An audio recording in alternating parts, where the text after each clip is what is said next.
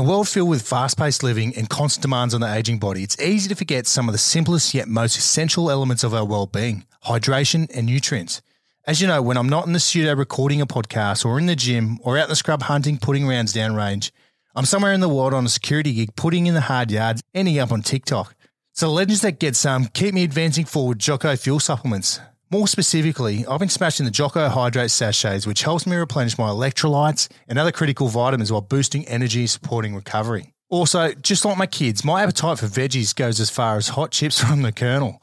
However, every morning I'll mix a scoop of Jocko Greens, Jocko Creatine into water, which helps me supplement my lack of and delivers all the nutrients for better gut health, immune support, cognitive function, and physical performance. And not to mention, tastes bloody good. So head over to www.getsome.com.au and use the code Zero Limits all in caps for a discount. I'll leave you with this for the day. Hard work, clean fuel, stronger, faster, smarter, better. Let's go.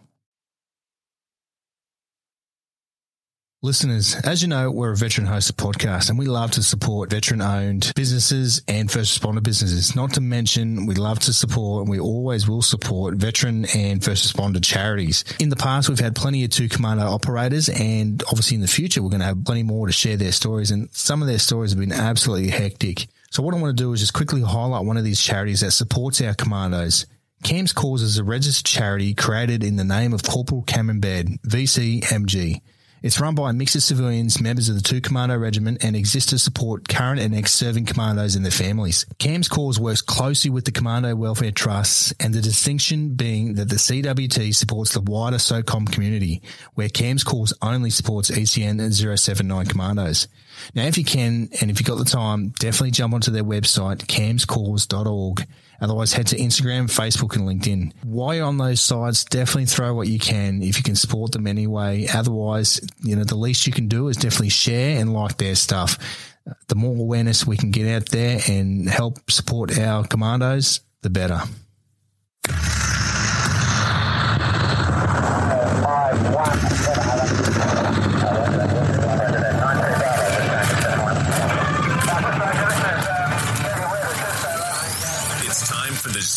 Podcast, hosted by Australian veterans. Chatting with high charging humans with hectic stories from around the world. We'll give you the motivation to take on whatever life throws at you and the kick to complete any goal you set your mind to. Let's go.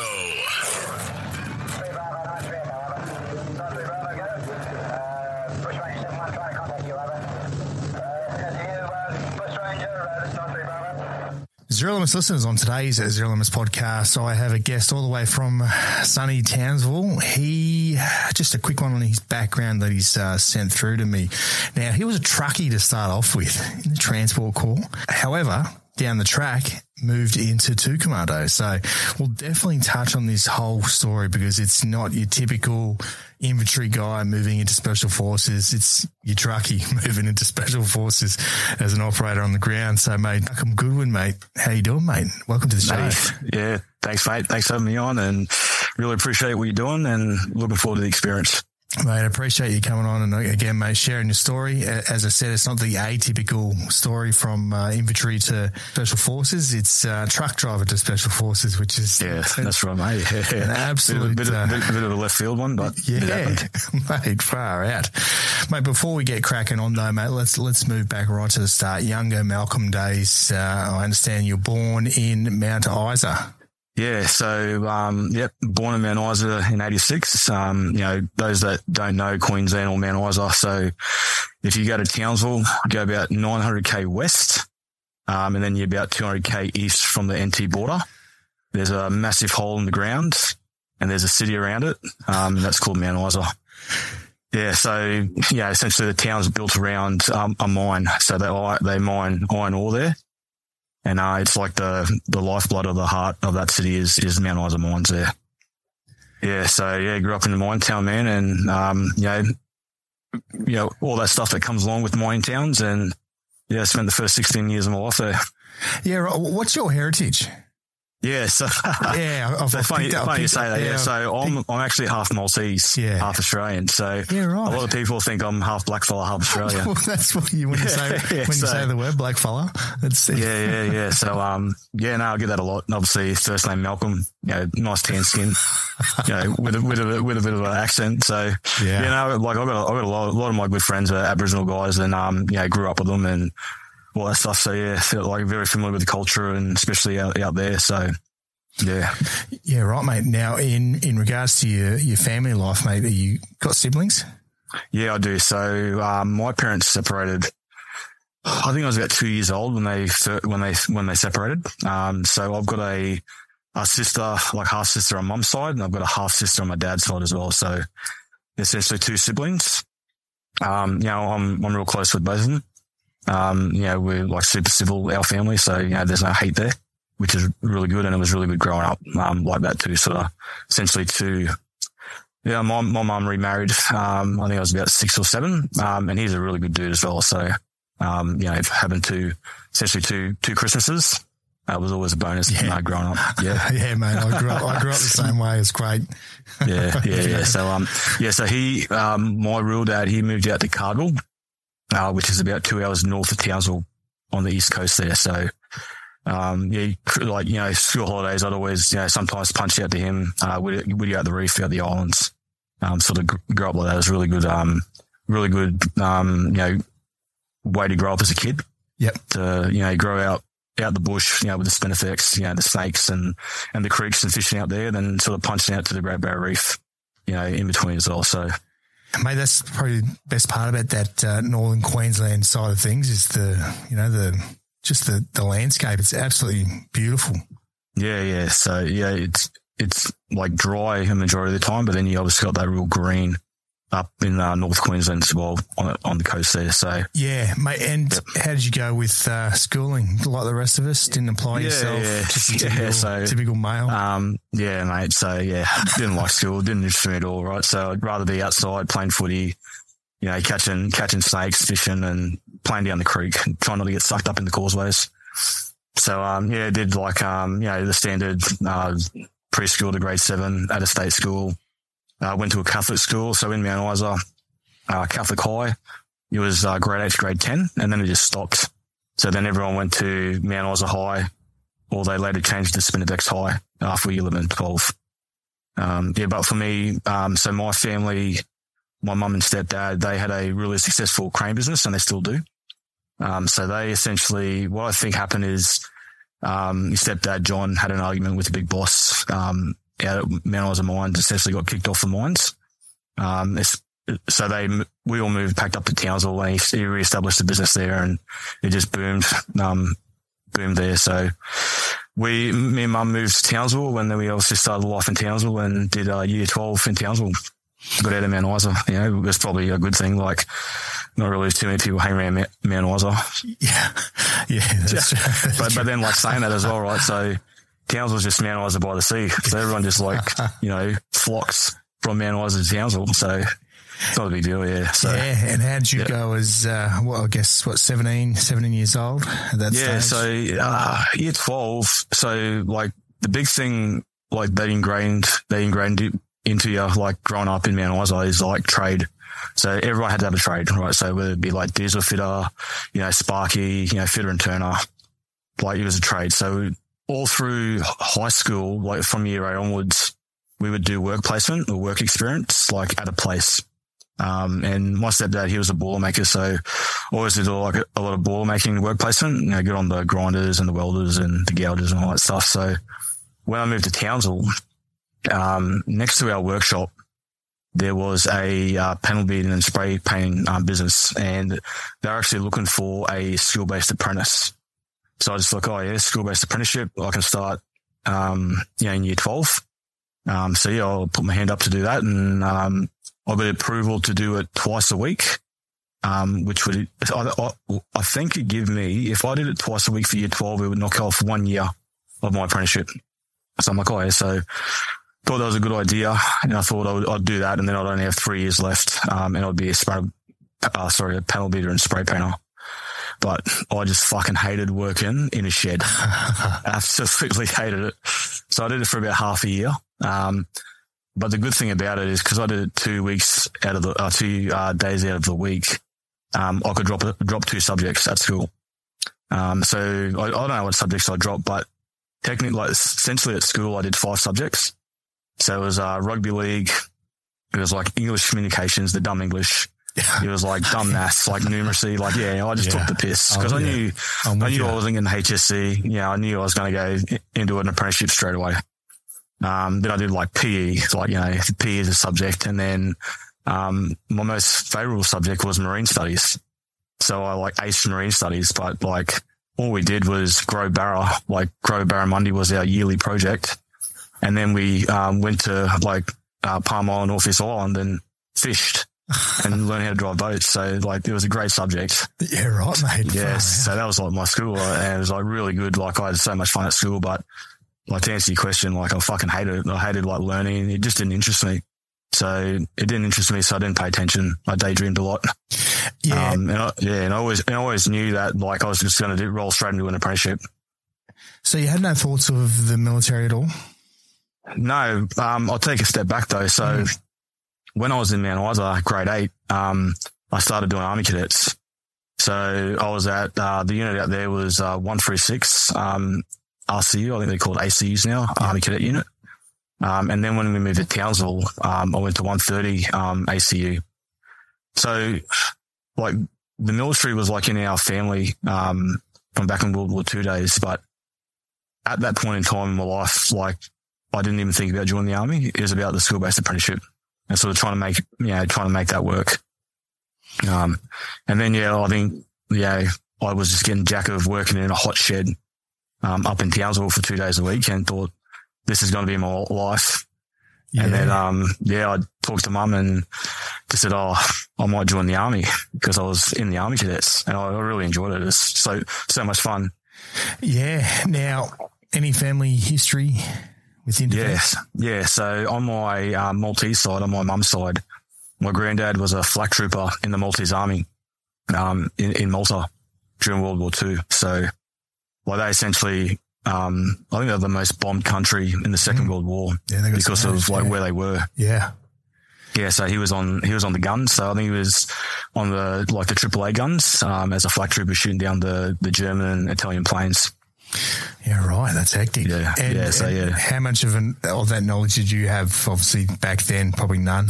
Just a little bit. Yeah. Look, he he was pretty reserved about. Um, he opened up to me sort of like later on when I was in the army. Um, but I remember we got him into school one day to do a project on him. Um, he was telling a few war stories and yeah, he was just telling about how, you know, when they used to shoot the planes down, they literally had to like quickly get over there and like finish the guys off to make sure that they were dead. yeah. So yeah, he was telling me a few brutal stories about like polishing up his fucking, uh, boots, like looking around the rubble and making sure these dudes are like ready waiting for him, you know, with a gun and that. So yeah, but so that, that that's like the only family history we've got uh, in the military is the Maltese Army. Yeah, right. Yeah, right. Now, mate, um, obviously you finished school in 2003, but yeah. 2001, September 11 is the fucking yep. D-Day for anyone, uh, you know, our era. Obviously yeah. sent us all to Afghanistan, mate. Did you have any recollection recollection of that day? Yeah, I think I was like 15 uh, at the time. Um, and I remember waking up and then mum's like, oh, come out, have a look at this someone flew a plane into the building and I just didn't know what she's talking about. I'm like, all right, have a look. And then, yeah, we're watching it. But like, you know, as a 15 year old, you don't really understand the gravity of what's happening. Mm. Um, and definitely didn't know the gravity of what I was about to walk into, you know, 10 years later. So, um, but yeah, look, I remember it in the morning. Um, I was in my pajamas, hadn't had breakfast yet and just got ripped straight out and mum just, we're just all watching the TV and like watching it unfold. Yeah, mate. Fuck, just yeah, you had no idea, man. I was, nah, you know, I was what, seventeen, and same thing, man. I, I, still had no idea, you know, just yeah, watching yeah, Cheese TV yeah. in the morning, and then yeah, far out. Yeah, Cheese, yeah, Cheese TV, yeah, mate. Uh, so following year, two thousand four. Yeah, mate. This is where you uh, you decide to Call yeah. 13 19 01. Yeah, so the Army the Edge. I think pretty sure that that's that ad that was playing at the time. Yeah, it was. Yeah, so um so I take it back to year 12 when I was applying for the army. So, um, I originally went in there and said, yep, I want to trade. So I originally applied as a diesel fitter. But because like my grades were shit and I was, you know, I was dumb essentially. Um, the only real options they gave me uh, was um, no, no, it wasn't. It wasn't because uh, oh, was infantry was no, nah, they were full. No, you weren't dumb. So, you weren't dumb. Yeah, so yeah, that's right. So I went dumber, right? So the only two options they had was artillery yeah. or a driver. And I, I remember getting my P plates like a week before because I, I drove there. Um, and I'm like, I was just, you know, like Fast and Furious come out that year. I had like a Mitsubishi Lancer. You know, I bolted on a, um, a muffler on it. Uh, they constantly fell off and dragged, um, behind the car. You know, I put rims on it. So I was like, you know, hooked on driving. So I'm like, yeah, yeah fuck yeah, I'll, I'll, join as a driver.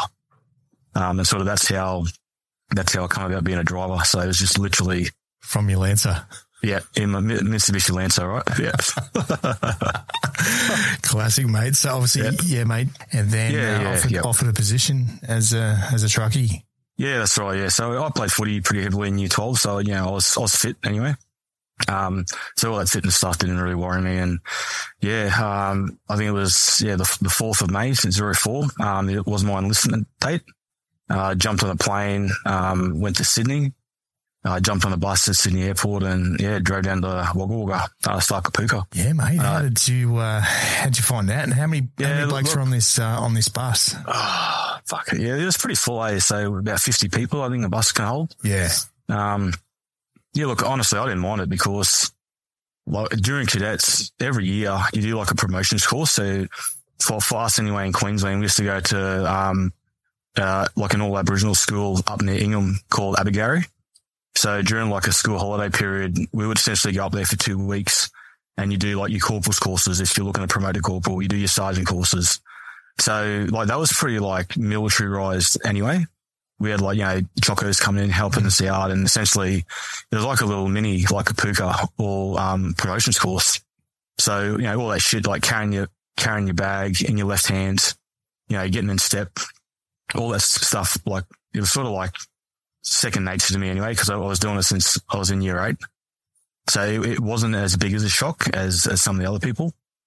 But yeah, like, you know, six weeks, um, you know, we got like fed three times a day. That's where I learned, um, how to eat extremely fast. And I, I still like maintain that, which my wife absolutely hates because we go off to like a nice fancy restaurant and I'm just there like belt feeding this like wagyu steak and she's still like on the first like, you know, king prawn so yeah, so yeah, so um, yeah, so at, at that time, uh, Kapooka was six weeks. Yeah, so it was nice and short. So it was, it was great. Yes. Days. What's that? Sorry, I think it was forty-five days to be exact. Yeah. Okay. Yeah. Yeah. yeah I'm sure, but I remember, I remember yeah. like remember we got like one day out in town. Yeah. Uh, usually we just went watch the movie. Um, and they breathed all of us coming home, coming back. I remember that. Uh, so that was, was on the gas. Um, but yeah, like I was obviously like one of the youngest. I was 18 at the time. Um, and yeah, the older dudes that were chocos and they were like killing it, right? They got like SOM and all that stuff. So, which I didn't really care about. Like I just wanted to get through it, um, and get on to the next stage. Any other transporties in the, in the platoon? Yeah, there was. Yeah, there was a few. Um, cause I remember, um, I remember the hat badge and with the, um, understand like, yeah, um, like the duty statement, we had to all like rem- memorize our duty statement yeah. and all that stuff. And there, there were a couple of us, but um, a large majority were infantry um, guys that were in there. What yep. is that? What is that statement for the? Oh, fuck's sake. I don't know. Kick the tires first straight off you go or something. I don't know. Probably something from Fast and Furious. Yeah, I don't know. Yes. Yeah. I, I honestly couldn't tell you. So, mate, uh, is there anything you struggle with uh, down at Kapooka? Not that I can remember. Um, you know, probably the most, the, sh- the most like, you know, um, not the shocking thing, but like gut checking thing is just that like sense of urgency training. Yeah. How they get you to like get dressed and all that stuff in different attire. But actually the one thing that did shock me was the cold because, you know, Townsville is Townsville. And then that was like the furthest south I've ever been. Um, and then it was, it was cold. It was probably only like 20 degrees, but to me, like doing that first like early morning PT sesh, like on that wet, cold grass. Um, that, that's like, holy fuck, like, you know, whatever I signed myself up to. But yeah, that, that was probably the worst it got for me, to tell you the truth. Yeah, right, mate. And then obviously you uh, graduate, uh, pass out, and did your mum come down? Yeah, yeah. So yeah, mum, um, mum, and stepdad, and I think um, my aunties come down because they, they live in uh, Richmond in Sydney. Yeah, so they all came down, done the march out parade, and it was like hammering down rain, wet and cold on a march out parade, and you know those old um those Howard Green. Yeah, yeah. Oh, mate, it, it was heavy. One at home. Oh, yeah, still there. yeah, mate, that was that was heavy. Um, but yeah, got got through that, and then yeah, um, we posted. Uh, everyone obviously went Starburst went their separate ways to their respective calls. Um, and my driver's course didn't start for two weeks, so I went uh, down to Latchford Barracks down at um, Albury Wodonga into a hold, holding platoon there. Yeah, nice, yep. mate. And um, how was that transition into IETs? I suppose you know different different scenario, bit yeah, more focus just, on the job. Yeah, it was just like you know, still like very structured, very formal because it's you know like a school environment. Um, and yeah, just got to drive, um, like at Latchford, we did our like comms course, that like the basic comms course and like a NavX as well, like a basic nav course that you had to do. Um, and then yeah, we went down to Puckapunyal, down to the school there at ALTC. And yeah, done our basic driver's course, which at the time was the, uh, the Land Rovers and the Mogs. Yeah, right. So yeah. it's only those two vehicles. Yeah, at the time it was, yeah. So, um, that's all it is, was back then. It was, yeah, the MOG, which was an MR, mm. medium rigid vehicle, and the, and the Land Rover, which was like just a just normal, like light vehicle, whatever they're called, yeah. Yeah. Yeah, right. Yep. And how'd you find that eight weeks, mate? Obviously, you had the, yeah. the skills oh, from the Lancer. Mate. Yeah, that's it, mate. Yeah, fucking ripping, ripping out of that, out the pocket range, handbraking around the corners and just spinning out, getting in trouble, getting it bogged. Yeah, yeah. You know, like, like he was all right. Like he was, you know, you just learn how to drive two vehicles and then, yep. Like all the, all the basic like maintenance, fault finding. Um, probably the best part was, uh, like the, the off road the uh, the off road phase where we essentially go out for a week and just get them bogged and learn how to recover, um, and all that stuff, which I think was pretty cool, pretty good to learn. Um, but yeah, know, it was just a, I think it was like an eight week driver's course. Um, nothing crazy about it. Like, you know, some of the, like the specimens they go through, you know, transport, like, yeah, yeah, like it can't be that hard. It, it, wasn't that hard, honestly. How are you? How are you treated by the rank structure? You know, obviously you move into the SF world, so it's a little bit, you know, you know, I mean, yeah. Like um, you get I can remember, like it was, you know, very like conventional, like you know, yes corporal, no corporal, calling people by their last names, you know, Private Goodwin, yeah, you know, all that stuff. Like so. an adult, in a way. Oh, yeah, more of an adult than holding platoon and yeah. more of an adult than, you know, Kapooka. Yeah. Um, you know, got, got a bit more freedom, obviously got weekends off. Um, yeah, all that stuff. Yeah. Started sort of going to the gym a bit, a bit more, mm. had a bit more time to go to the gym sort of on the weekends and after work. Um, yeah, but yeah, it wasn't anything too crazy at the time. Um, yeah, but like I put my hand up to go back to Townsville. So more when we all got asked like, where do you want to go? I'm like, oh, I'll go back to Townsville because that's where all my friends are more importantly and obviously my family. Um, and when the posting orders come out, I got two RAR. I'm like, oh yeah, sweet, going back to Townsville, but two RAR, this will be good. And then literally that afternoon, um, me and two of my buddies got that taken off us oh, and no. given one to 26 transport. Where's literally, that? Where's that? Literally on the other side of the fence. Oh, is it?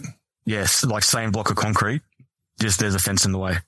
Oh, yeah, so we just, I'm just like, oh, fuck me. Puckapunyal.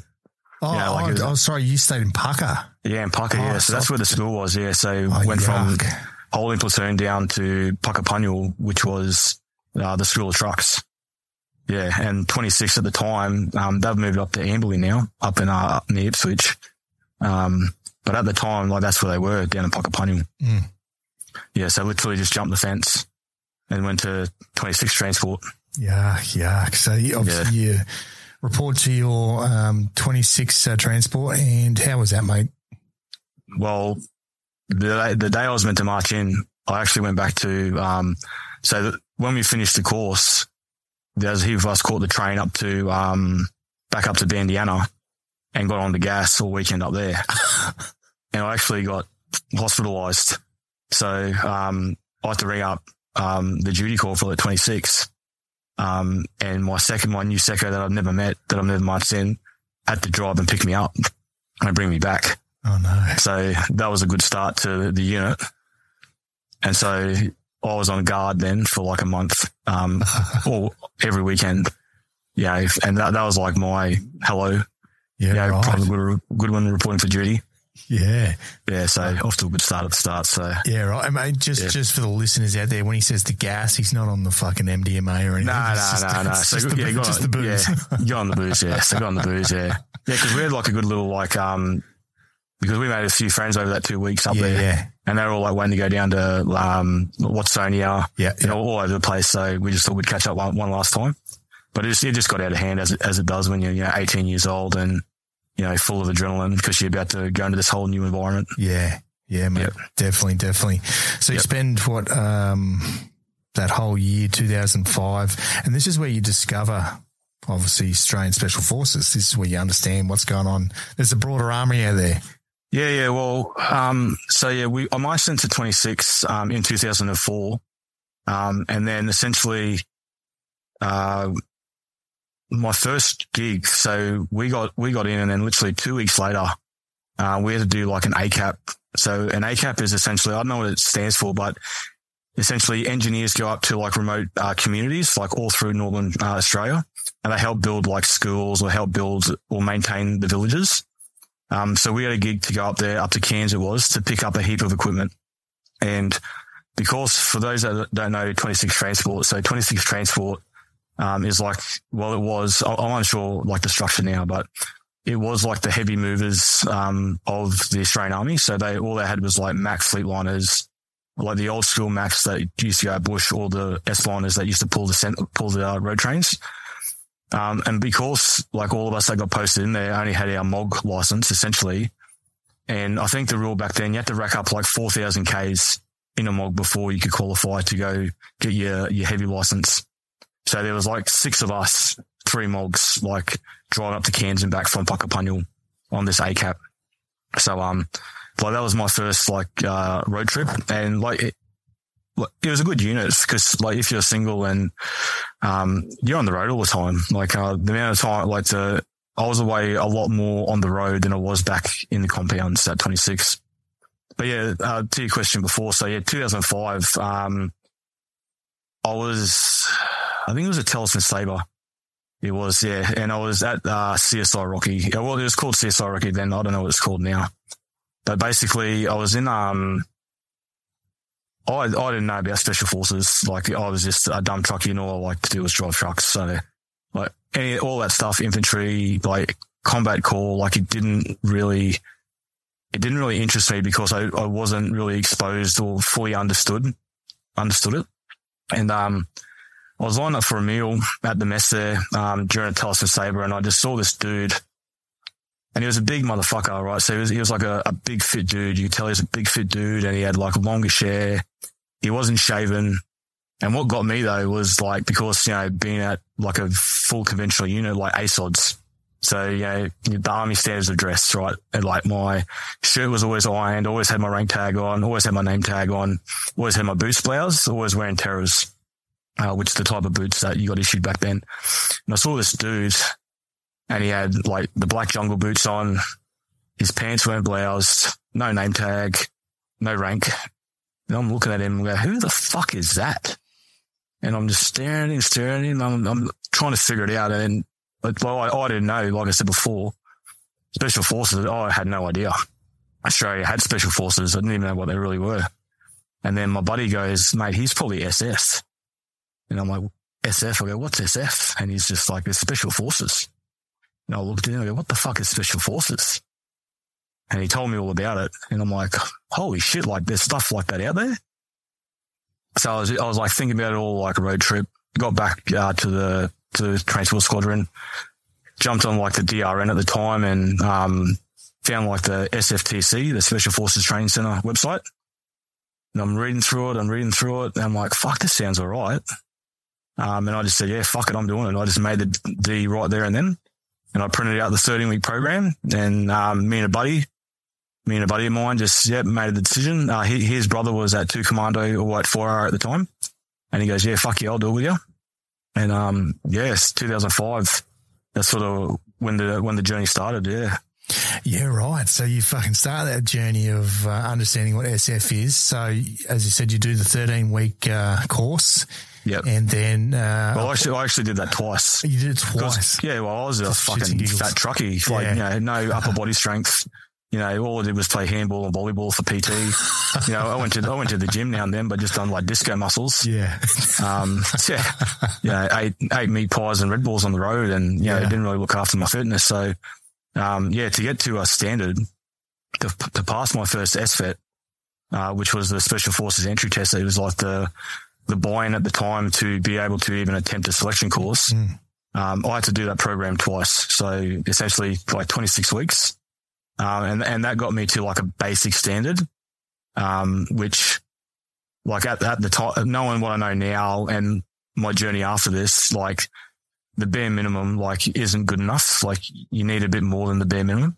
And I just had the bare minimum. So, um, when I did my first SFET, I think it was at the end of that year, 2005.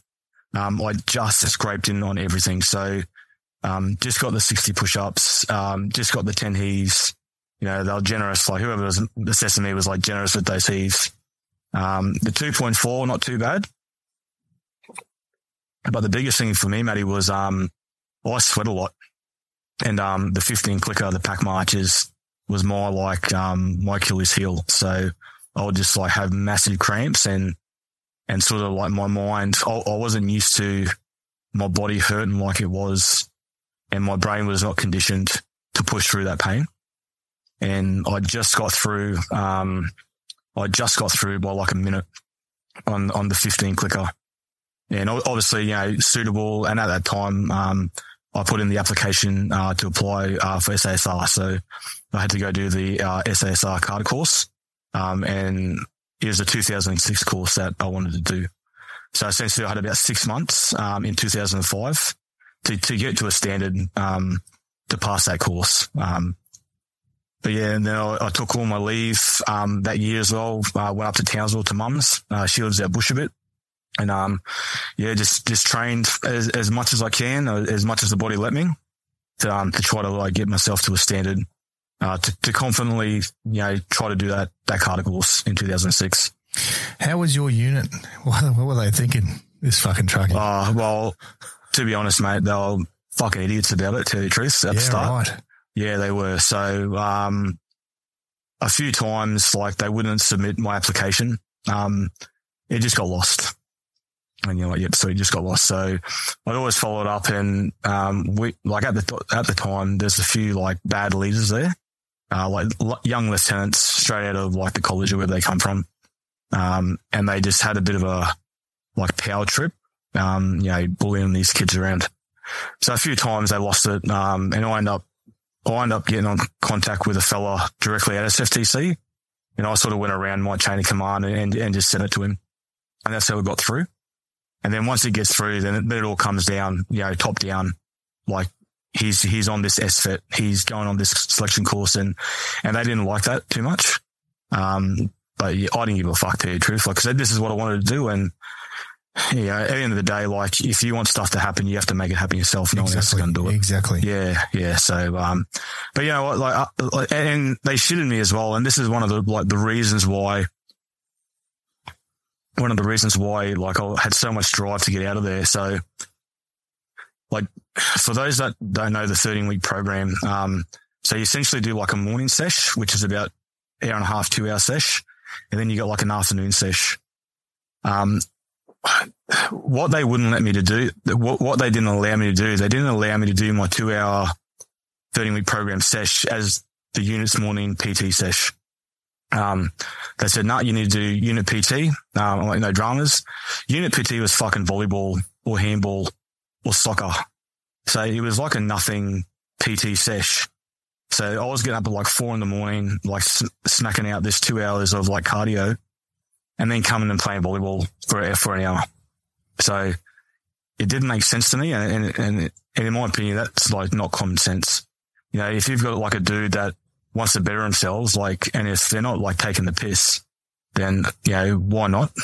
Um, but at that point in time, um, they didn't allow that which is cool. It, it didn't matter. Like I got it done at, at, at the end of the day and it was just more drive to sort of get out of like that, that position. Yeah. So, um, but like other than that, like we had some good leaders there as well. Like some of these corporals were like good dudes and they, and they like sort of helped me out as where they could. But yeah, a corporal can only do so much. Um, you know, when, when an LT or, or a captain's been a fuckwit. Yeah, right. Now from here, you basically head over Perth and attempt this uh, SASR selection. Now, how is it? You know, a truckie going into yeah. SASR selection, and you know, majority of the, I'm, I'm sure the candidates were fucking infantry. I'd, I'd say. Yeah, yeah. So, so I was like shitting myself, like, cause I just didn't know what to expect. And, um, I remember we're in the airport. Um, we're in the, I think we're on a connecting flight somewhere. I think, I think we're on a connecting flight to Adelaide. Um, no, actually, no, we flew into Perth airport and we're waiting for a bus and like people are talking about the kit check and like they're talking like, you know, you have to have exactly what's on the list. You can't have any more. You can't have any less. And I brought an ET, but the ET wasn't on the list. So I had this fucking ET and I'm just like shitting myself, right? I've got this ET and I'm going to get booted, you know, day one. They're going to do a kit check. I've got this ET. It's not on the list. So I, I like chuck it up my shirt, like walk into the toilets in the, um, at the airport and, I, and just throw this thing in the bin.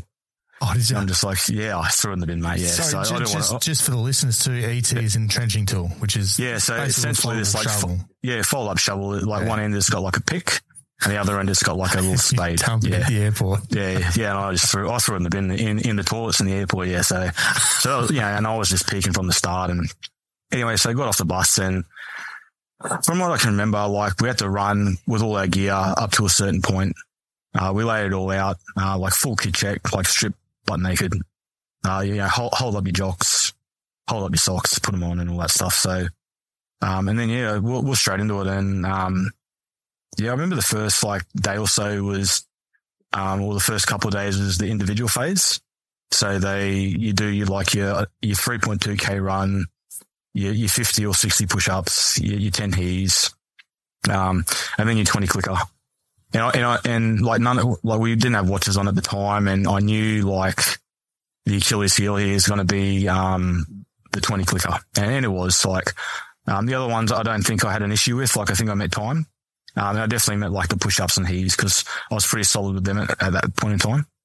Um, but the 20 clicker, um, yeah, I knew, I knew once I start cramping, I'm, I'm about 12 Ks in and I started cramping about 12 Ks in.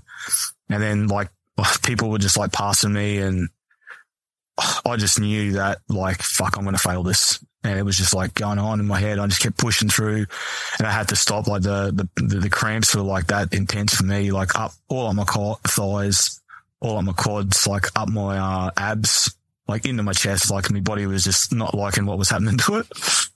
And, um, yeah, got, got that. Like I wasn't, I, I wasn't last and there were a fair few people behind me, but I know like the time blew out. Um, yeah, so from there we done like a bit of a, a, bit of a weapons phase.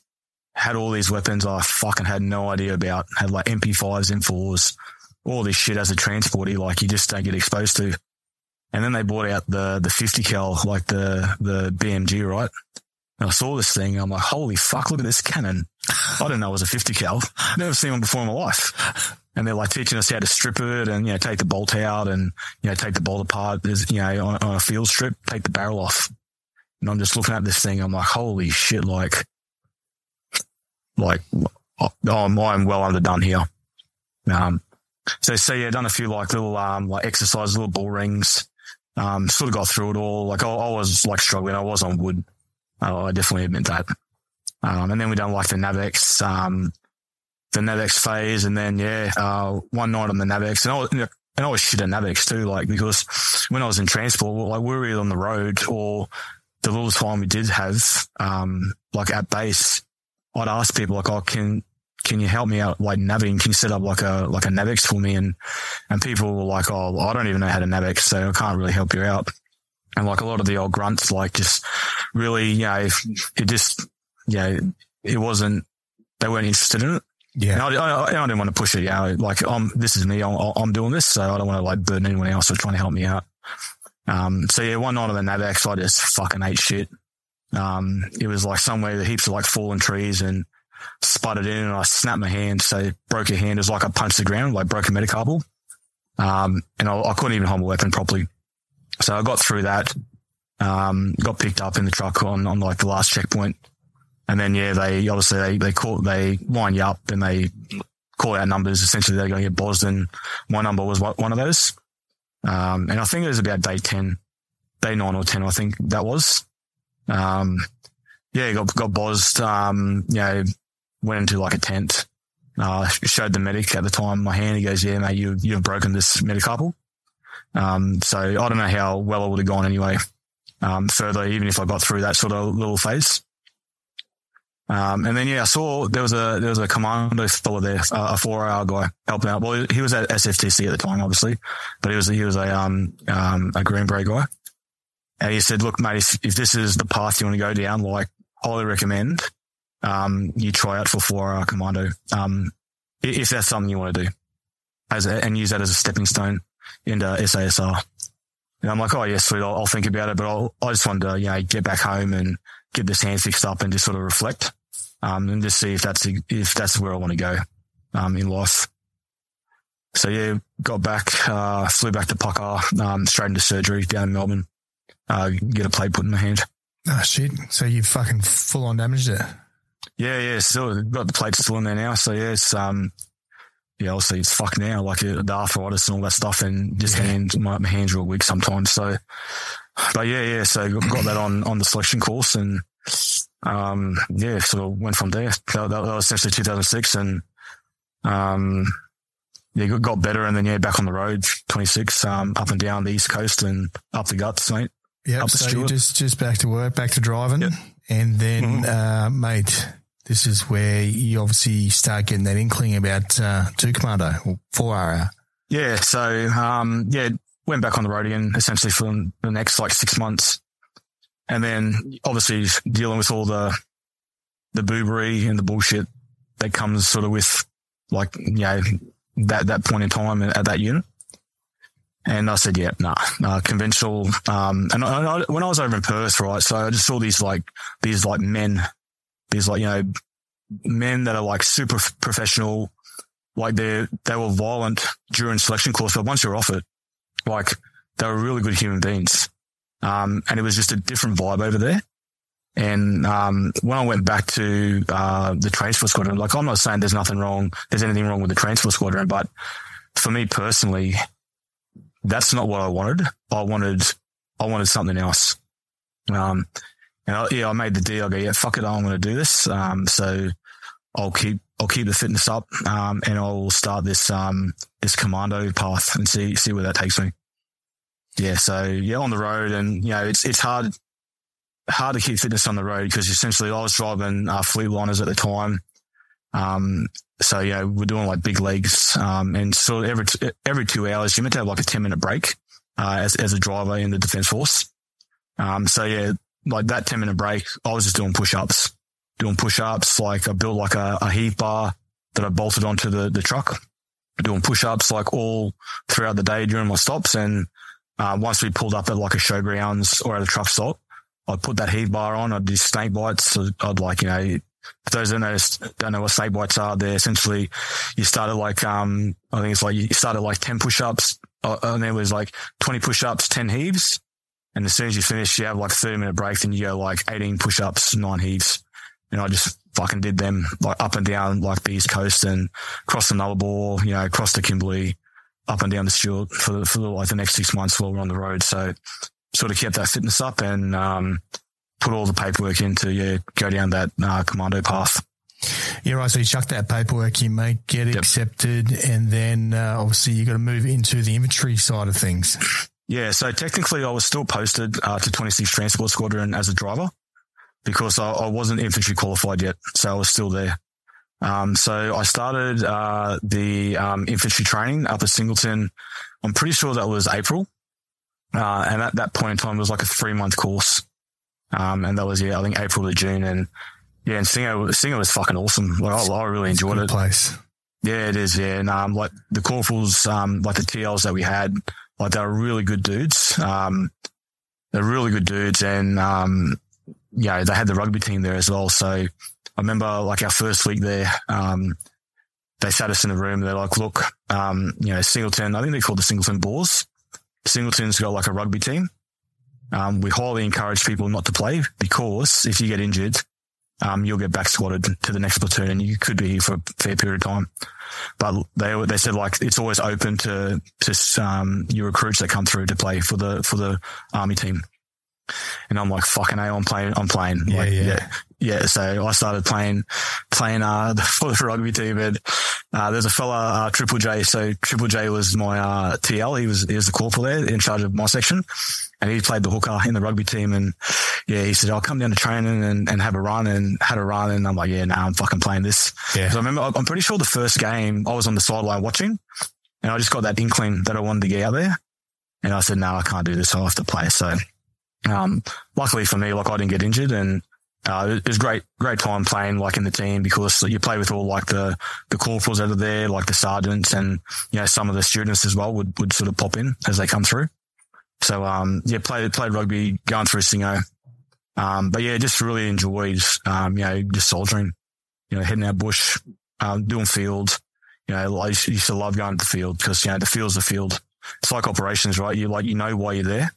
There's no like outside noise that, that fucks with you in the field. Um, yeah, so yeah, um, that was at the time was, was three months. So, um, and obviously like, you know, rip and teared it in Newcastle as well on the weekends. Fannies. Um, yeah, yeah, fannies, mate. Yeah, yeah, fannies, and um, yeah, there's the other ones. I don't know, but yeah, yeah, fannies, fannies was a favourite. yeah, mate. Yeah. So, is there anything you uh, struggled with uh, in infantry training, or you just grasped that concept? Nah, quite um, well? nah, it was good. Yeah. Nah, because I was I was a senior dude anyway, so I was always made like the the two IC, Yeah. uh, of essentially the platoon. So I was like the platoon two IC because I had it like um, well, I had three years already under my belt, essentially in in in army. Um, a lot of the dudes coming through were eighteen year old kids. Yeah. Straight, straight out of school. uh, Yeah, yeah. So, um, yeah, um, no, I didn't struggle with anything, and, and like I really enjoyed it too because it sort of gave me that um, bit of responsibility um, to help guys out. Even though I was a, a transporty, I, I did a lot of I did a lot of the mill skills comps, um, like for for nine FSB at the time. Um, so I did know like the base, like the basic stuff, and obviously uh, Singo refined that, uh, made you a bit more proficient in a lot of that uh, the green skills. Um, and I just really enjoyed like helping out like the kids um, coming through and, you know, showing them a few things that I learned on the way and, and sort of just having like a good, like optimal, like platoon going through and helping the corporals out. Yeah, nice, mate. So you finish that first 12 uh, weeks and then you move on to advanced uh, infantry training, mate. How'd you, what, Yeah, what's, on that, right. what's on that course? Yeah. So at the time, um, it was a really good course as well. So, um, at the time, the advanced infantry training course was essentially the sub two for corporal for the SF guys. So it was at Singleton as well. It was eight weeks. Excuse me. Um, and we had dudes from Four Commando and SASR coming on to do their corporal course. So what would happen is, um, the corporals or the guys on the corporals course, um, from the, from SOCOM, uh, we would essentially be their team. Um, so they would, they would essentially groom and mentor us, um, to pass, uh, a selection course. Cause the only dudes that were on the AIT course were either the direct entry guys or like the non-combat course or the non-infantry uh, course that were attempting either, um, uh, commando selection or there was actually one fella on there. He was a clearance diver. Um, he passed SASR selection, but he just needed his green skills, um, you know, bumped up. So they chucked him on the AIT course just to get his green skills bumped up. Cause obviously, you know, clearance diver, Mm. um, you know, they don't really get too much, um, time in the green. So yeah, but that, that was a really good course. That, but that was a hard course because we had, um, those dudes, man, like they were super professional, uh, like the corp, like the SOCOM guys, super professional and they just smashed us. Like they were, they were like making us super fit, you know, super drilled, all like the tactics, all the, all the like the green roll stuff, like was like, like, uh, massaged or molded through those guys. So, uh, and I think that was one of the reasons why it set up a few of us for success on the commando course the following year, the selection course. Sorry. Yeah, right, mate. So once you finish uh, advanced infantry training, you move, uh, you basically get uh, posted to the third battalion. However, Yeah. Yeah. So I, I'll tell you a story later on about this story, but, um, yeah. So, um, so let's go back before I went to Singo on the AIT course. yep. Um, so I knew I wasn't coming back to 26. So I, I knew that. Um, I was either, uh, I got the posting order to 3RAR at the time because I was infantry qualified. I was actually getting posted into 3RAR as a, a rifleman in one of the rifle uh, uh, companies. Um, so, and I knew, um, if I was to go to 3RAR after the AIT course, it wouldn't set me up for success in training for selection. Um, and being in that environment at SFTC at Singleton, surrounded by SF guys, mm. it wouldn't, it, it, it, wouldn't allow me to do that. I'd be, uh, like at another conventional unit, probably getting fucked on, um, you know, going bush or, or doing something and not really giving me the best chance for success uh, for the selection, selection course. So what I did, I might set at 26. Um, I might have forged a few documents and essentially I got my stuff stored, um, in DHA storage, um, for a period of time. Uh, cause the rule was back then, if you're going overseas or if you're on a course for 12 months or more, DHA or the Defence Housing Australia would store all your stuff until whatever happened was finalized. So whether you're back from your course or back from overseas. Mm. So I, um, I did that. I essentially got DHA to come pick up all my gear, uh, from Seymour, where I was uh, living at the time, working at a Puckapunyal. And then so I had no stuff. And then I went to, uh, SFTC, um, for the AIT course. Um, there's a gentleman there called, uh, Rod Stiles. He helped me out a lot, uh, getting through, um, sort of this this sort of phase. And I said, Rod, look, this is what's going on. Um, I've marched out of 26. Um, can I stay here over the Christmas period and train with the direct entry guys um, with the with the SOCOM uh, PDI? And he goes, "Yep, as long as you um, got the go ahead from your posting in unit, it's all good." I go, "Yeah, no, they've approved it." He goes, "Yeah, that's good enough for me." So he goes, he, he gives me a meal card, and he goes, "Well, you've already got a bed, so uh, there you go. You're sorted. So I'm like, yeah, thanks, mate. So, um, after, uh, I did the AIT course, I turned my phone off. So I turned my phone off, bought a new SIM card. Um, and yeah, I, I stayed there, um, with the direct entry guys, trained over Christmas time. Um, and then yeah, um, come back to Townsville for a couple of weeks, had some leave, kept training in Townsville and then back in January, um, and hooked back in, uh, training full selection. Yeah, right. So technically AWOL from the third battalion. Yeah, that's right. Yeah, technically, yeah. And um, like later on down the track, they figure it out, and then I have to go sort of like um, not unfuck it, but like just you know take care of business. Yeah. Yep. Yeah, right. Far yeah. out. We could have uh, could have hung out in the third battalion. Yeah, probably. Mate, mate, it was pretty good. Was, yeah, I think uh, were, I, was, I would have been a fucking lid, mate. So you, you would have probably spat on me. I think we were all in Timor at that stage in the 2007. Okay. Yeah, yep. there was a whole there was a whole bunch of boys training for two commando at that stage as well. It's quite that yeah. three RAR was very accommodating for blokes wanting to go SF. Which was yeah, a good thing. Yeah, I just, I just wasn't sure, mate. Yeah, yeah I, I, just didn't know. Course, it, was, it was unknown to me, and I, I only could really control what was in front of me.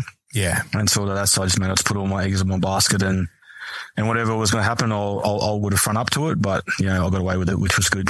Yeah, right. So, mate, as you said, uh, you started the commando selection and training course Feb uh, 08. Yeah, I'm pretty sure it's Feb 08. Yeah. Um, and I think that went for five weeks. At, at that point in time at um, SFTC, um, or the Special Forces Training Center, it was called the Commando Selection and Training Course. So there was a selection uh, component part of it, and then they went into training, um, essentially training with like um, commando team tactics and uh, SF weapons um, as well. I'm pretty sure. Yeah, so did that. Um, but I was I was I was shitting myself because two weeks before I rolled my ankle, so I've got I've got bad ankles. I used to play touch, um, pretty flat out um, in transport, and I used to roll my ankles all the time. And we're doing a sesh, and I remember like just running through like um, like undulating ground and just my, my left ankle just went. And then, um, had to hobble off to the RAP. They put me in crutches and like, this was like two weeks out from selection. And I'm just like, fuck, what am I going to do here? Um, but yeah, ended up getting through it. Just done some physio. Um, and you just, I just pushed through it because like there was no way I was going, you know, back, back to conventional. Um, like I just had to get through. Yeah, right. So obviously you pass the selection and then yep. basically offered a position within the, within the reinforcement cycle. Yeah, yeah. So, um, yeah, past selection and Um, like there's a few, I'll, I'll, tell you a cool story on selection. Yeah, so, yeah, definitely, um, definitely. yeah, so, uh, good, good buddy of mine. He, he's passed now. So Merv McDonald. So, um, he's a good buddy of mine too. Yeah, yeah. So we'll, we'll talk a bit more about Merv like later on as well. Yeah, But for sure. Like, I, like, I, there's a few like key moments in that I'll never forget in a selection course. And one was like the day I met Merv. Yeah. So it's probably about two weeks in, um, or, or about a week in. I lie about, about a week in, and like none of us have had showers yet. Um, so we all we all stunk, and I remember we were all in like we were on the back of a couple mogs, and do you know at Singo how there's those water towers there where the trucks come in to Yeah, fill yeah. up the water? Yep. So they all dumped they all dumped us off there, and um, my old, my one of my CSMs at, at like um in 2012 he was he was a, a, one of the DS on selection, one of the senior guys. Um, he's just like, all right, all right, boys, strip butt naked, and he turned on he turned on the hose. And like this massive jet of water just come like fucking hammering down. He goes, "There's your shower. Get, get stuck into it." And um, and Merv was the only dude, right, that just didn't hesitate, just got fucking butt naked like immediately. and there was no one going with him. And I'm like, I'm fucking going with you, buddy. So I just got butt naked as well. Like ran into this shower and he just, and the, the DS just like looked at us and goes, what the fuck? What are you cunts doing? Like, get changed. We're going back to the shower block. And then here's like me and Merv like looking at each other like butt naked. The Starkers. And we're like, oh, well, cool. Cool, we're out there shower because no one was, no one was getting, no one was stripping naked in front of each other to get under the shower. Like it was just like Merv, and it's just like that first dude, and then you always need that Yeah. one other dude to like sort of hook in, and then maybe three, four, five after that. But but yeah, remember on our YouTube or Facebook, there's there was that clip and it was circulating like years and years ago, and it was like a dude just like dancing by himself at a festival Yep. Yep. and then all of a sudden like one Someone one more dude comes Yep. in yeah, Yep. Yep. and like when I first saw that I'm like fuck that just reminded me of that shower scene yeah so yeah he but, had a um, rig too. Bloody Merv. oh mate he was a fit motherfucker like when um the first day of selection I remember this so the first day of selection um the same thing right so kit check everyone get butt naked and um like I was like 89 kilo at the time like oh I didn't have a rig I was just like yeah fit um, and I'm looking around at all these like big units and I'm like, holy shit, like, have I under prepared here? Cause they were like some big dudes, like, you know, jack physiques and I'm like, oh, fucking hell. But yeah, at the end of the day, mate, it's all, it's all about mental capacity on selection courses. Yeah, exactly. Like, yeah, you just need to be fit enough, but you just need to be like mentally strong is, is, is the critical component. Yeah, right. Now, mate, as I Yep. said, we move on to your reinforcement cycle, mate. How did you find this? Obviously, you had that, you know, infantry training behind you now and Yep. obviously moving into special forces uh, training. Yeah, so uh, like all the courses we did was just like, you know, nothing I've ever touched or experienced. So it, it was all new to me. So I was just constantly like, I was just like treading water the whole time, like, like a duck, right? So not, I try to keep it nice and calm under, uh, up the top, but down the bottom, like I was, I was peaking. Like an information Yeah. overload type thing. Yeah, yeah. Yeah. And, and the one thing I didn't want to do is, um, get booted. Like I just didn't, I did, didn't want to, like at, this time it was like 2008. So I've gone essentially through three years of, of, of ass pain to try to get, to try to get to a standard and get to this point in time. So I just didn't want to waste that, those three years. Um, so yeah, I think the first course we did was like a roping course. Um, yeah, roping wasn't too bad because, um, I did a lot of like, uh, knots and that, like fishing and on, on boats and that. So roping wasn't too bad. Um, then we did like a, you know, mess around with like heavy weapons. Um, and then like parachuting, right? So I am petrified of heights. well, I'm not too bad now, but like I was, I am not a height guy. Um, and just doing like that para course, like just opened up like a lot of like new experiences that I never thought I'd ever, ever do. And then it's like, then it's the fear because we had a fella like proper snap his leg and, uh, you know, I felt really sorry for him. Um, he en- ended up getting like uh, taken off the reinforcement cycle and deemed not fit, like for special forces or, or army in general. I think he got he got medically discharged out of defence, and I felt really sorry for him because he was like one of the better guys on the reo. But like the biggest fear, apart from jumping out of the plane and the chute opening, was then the landing. Yeah, lock Um, in, yeah, Just lock, lock them in and yeah, not to snap a leg. And um, so every like every jump was like a fight for survival, on not to break a leg. So um, but you know that para course, you know, as much as it sucked, like did have a lot of fun with like the boys on the rear, um, and sort of like that little cohort, like you know, a lot, of them I still keep in contact with, and they're they're like really good dudes, and you know a few of them are are, are dead now. Um, but yeah, like we're, we're super tight, you know, and like anyone like whether it's Sydney or Perth, that when they go through a reinforcement cycle, like everyone's sucking a dick together. So like no matter what, like you're all in the same boat. So you're all hurting together and you just work, work as a team to get yourselves through it all and just help each other out. And you sort of really form a really good bond, um, pushing forward to that. So yeah, so yeah, like para, and then obviously you do like you, spec courses. Um, you know, all this is like common knowledge. You do um, either you go down like a, the medical path, the DEMS path, or the comms path. Um, and I, I, always wanted to go down the medical path because I, I, I was just thinking like, out of all these skills, what can help me? Like when I'm out in the fucking street and something happens, right? So I just want to know how to save someone, more so my family, if, if it ever, ever happens. So went down that CFA part and, and, um, done, done that. And, and essentially was a CFA. So I was CFA for, for a couple trips, uh, which was really good. And, um, yeah, like experiencing some of the stuff I experienced as a CFA, like you, you, couldn't get anywhere else apart from if you were like a combat medic or, or a paramedic, you know, on City Street. Um, yeah, so I did that. And then there's like amphib, the amphib phase. Like, um, a lot of people don't like the amphib phase, um, um, on, on, on a reinforcement cycle, but I actually really enjoyed it. Um, we're cold and wet uh, all the time, but yeah, boats and all that stuff, I actually didn't mind it. So, um, but, but same again, like everyone is just in that boat, just copping it. And it always gave me a bit of warmth looking around, knowing that there's someone hurting more than me. Yeah. And that made me, that made me feel better. yeah. So that, yeah, that, that's, that's where I really learned. Like, um, later on down the track, like people are hurting, but I'd always look around, look for that like person hurting more than me. and then, then I just felt better. That, yeah. Yeah.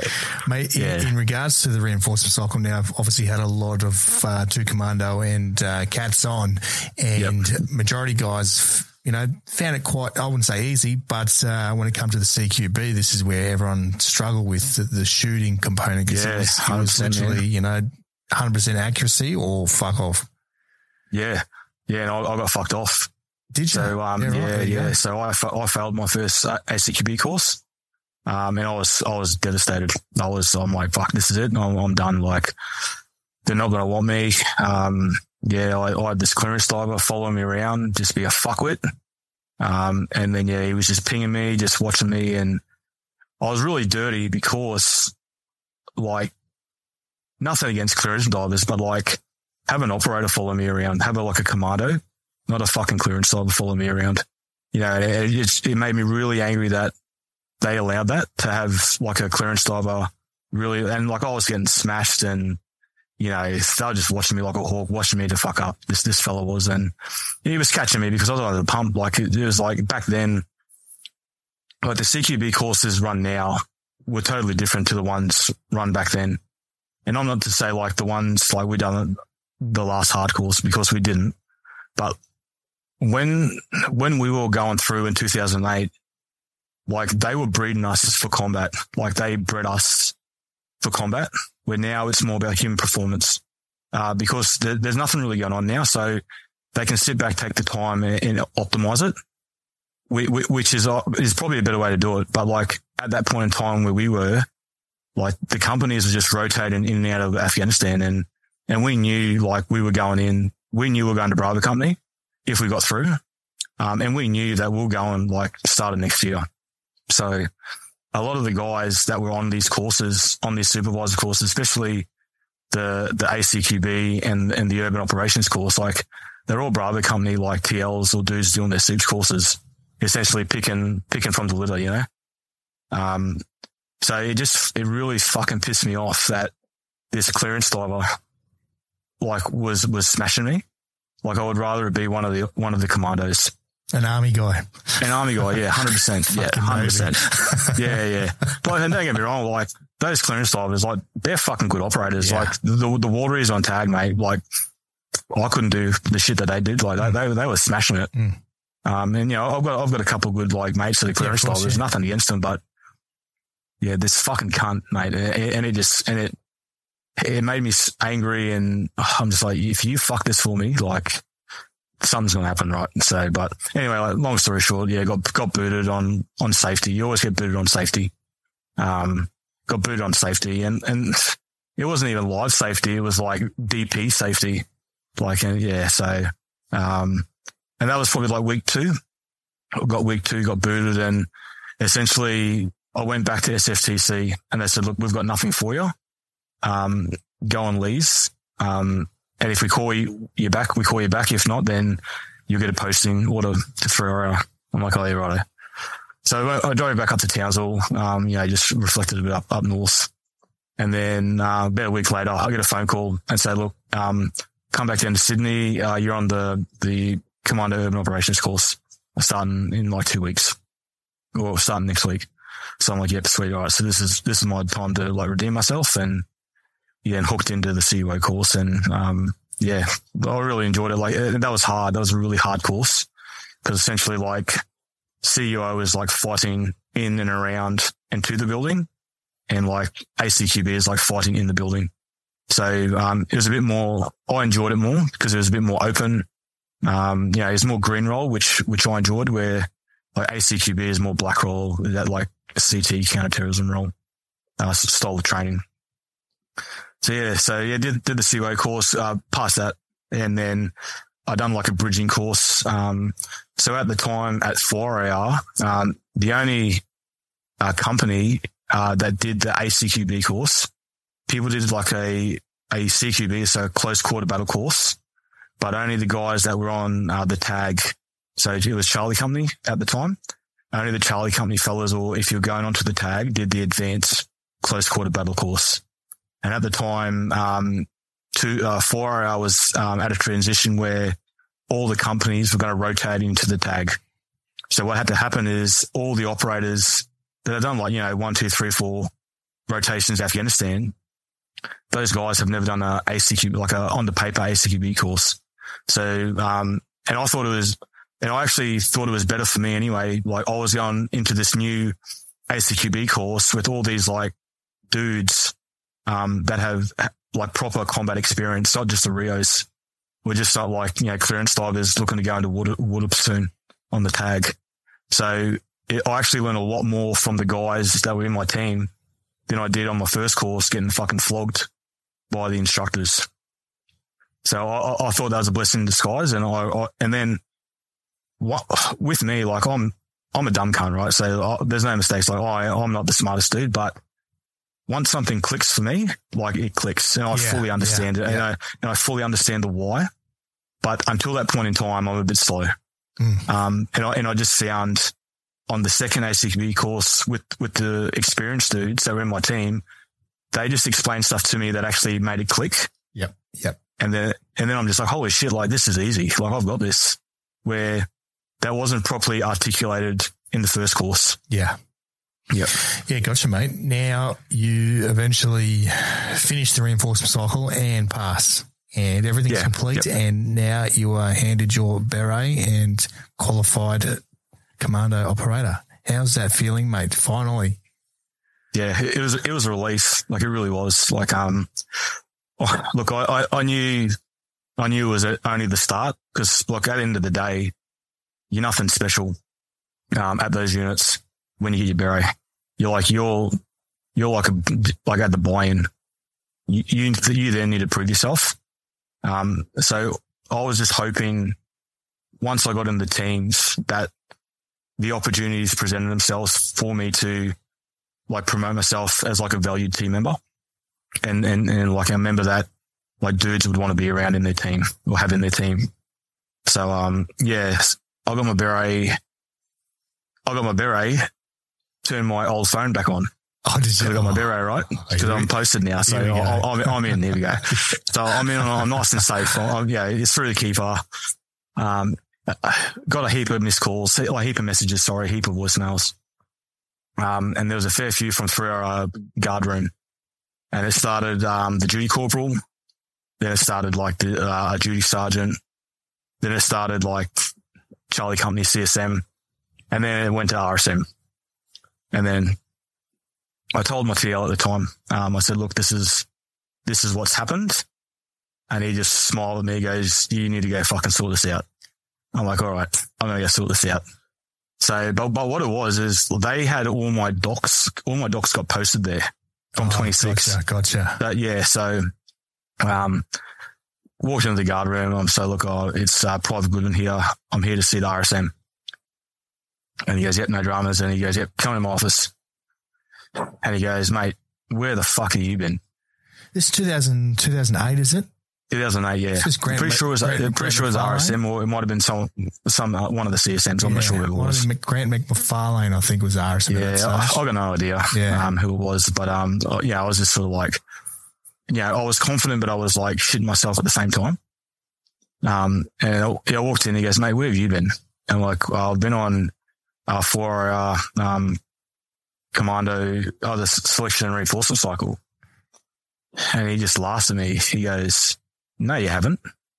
And I'll go, oh, I, honestly, okay, I have like, I'm, I've literally posted now into, into four RAR. And he threw me my docs. He goes, no, mate, um, report to fucking so and so. And I just grabbed my docs and I just walked out. I go, mate, there's no fucking way I'm reporting anywhere. Like, so you grabbed all my docs and yeah, walked out and didn't hear anything from it, from that, from that point. So, um, yeah, yeah, like I, I knew that it was the wrong thing to do at the start, but then I thought like, this is, this is what I'm going to do. And Yeah. if I get caught, I get caught. If I don't, I don't, you know?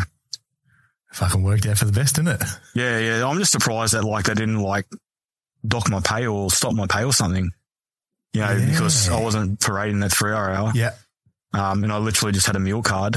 So I wasn't like really scanning anywhere at SFTC. Mate, there was a massive loophole in with all that though, because I know of another uh, commando, uh, Trigger. You might know him. Mm, He was in the same predicament. He was uh, MIA for a couple of months between uh, three and four RAR.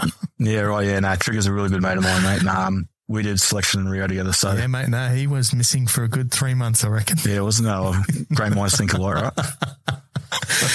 Now, mates, obviously, again, you finish, uh, you're posted into Bravo Company two commando, or four hours still 4RAR, at that yeah. stage. Yep. I think 2009 it changes from technically It does, it's mate. changed, Yeah. it does. Yeah. Yep. just just a name change really.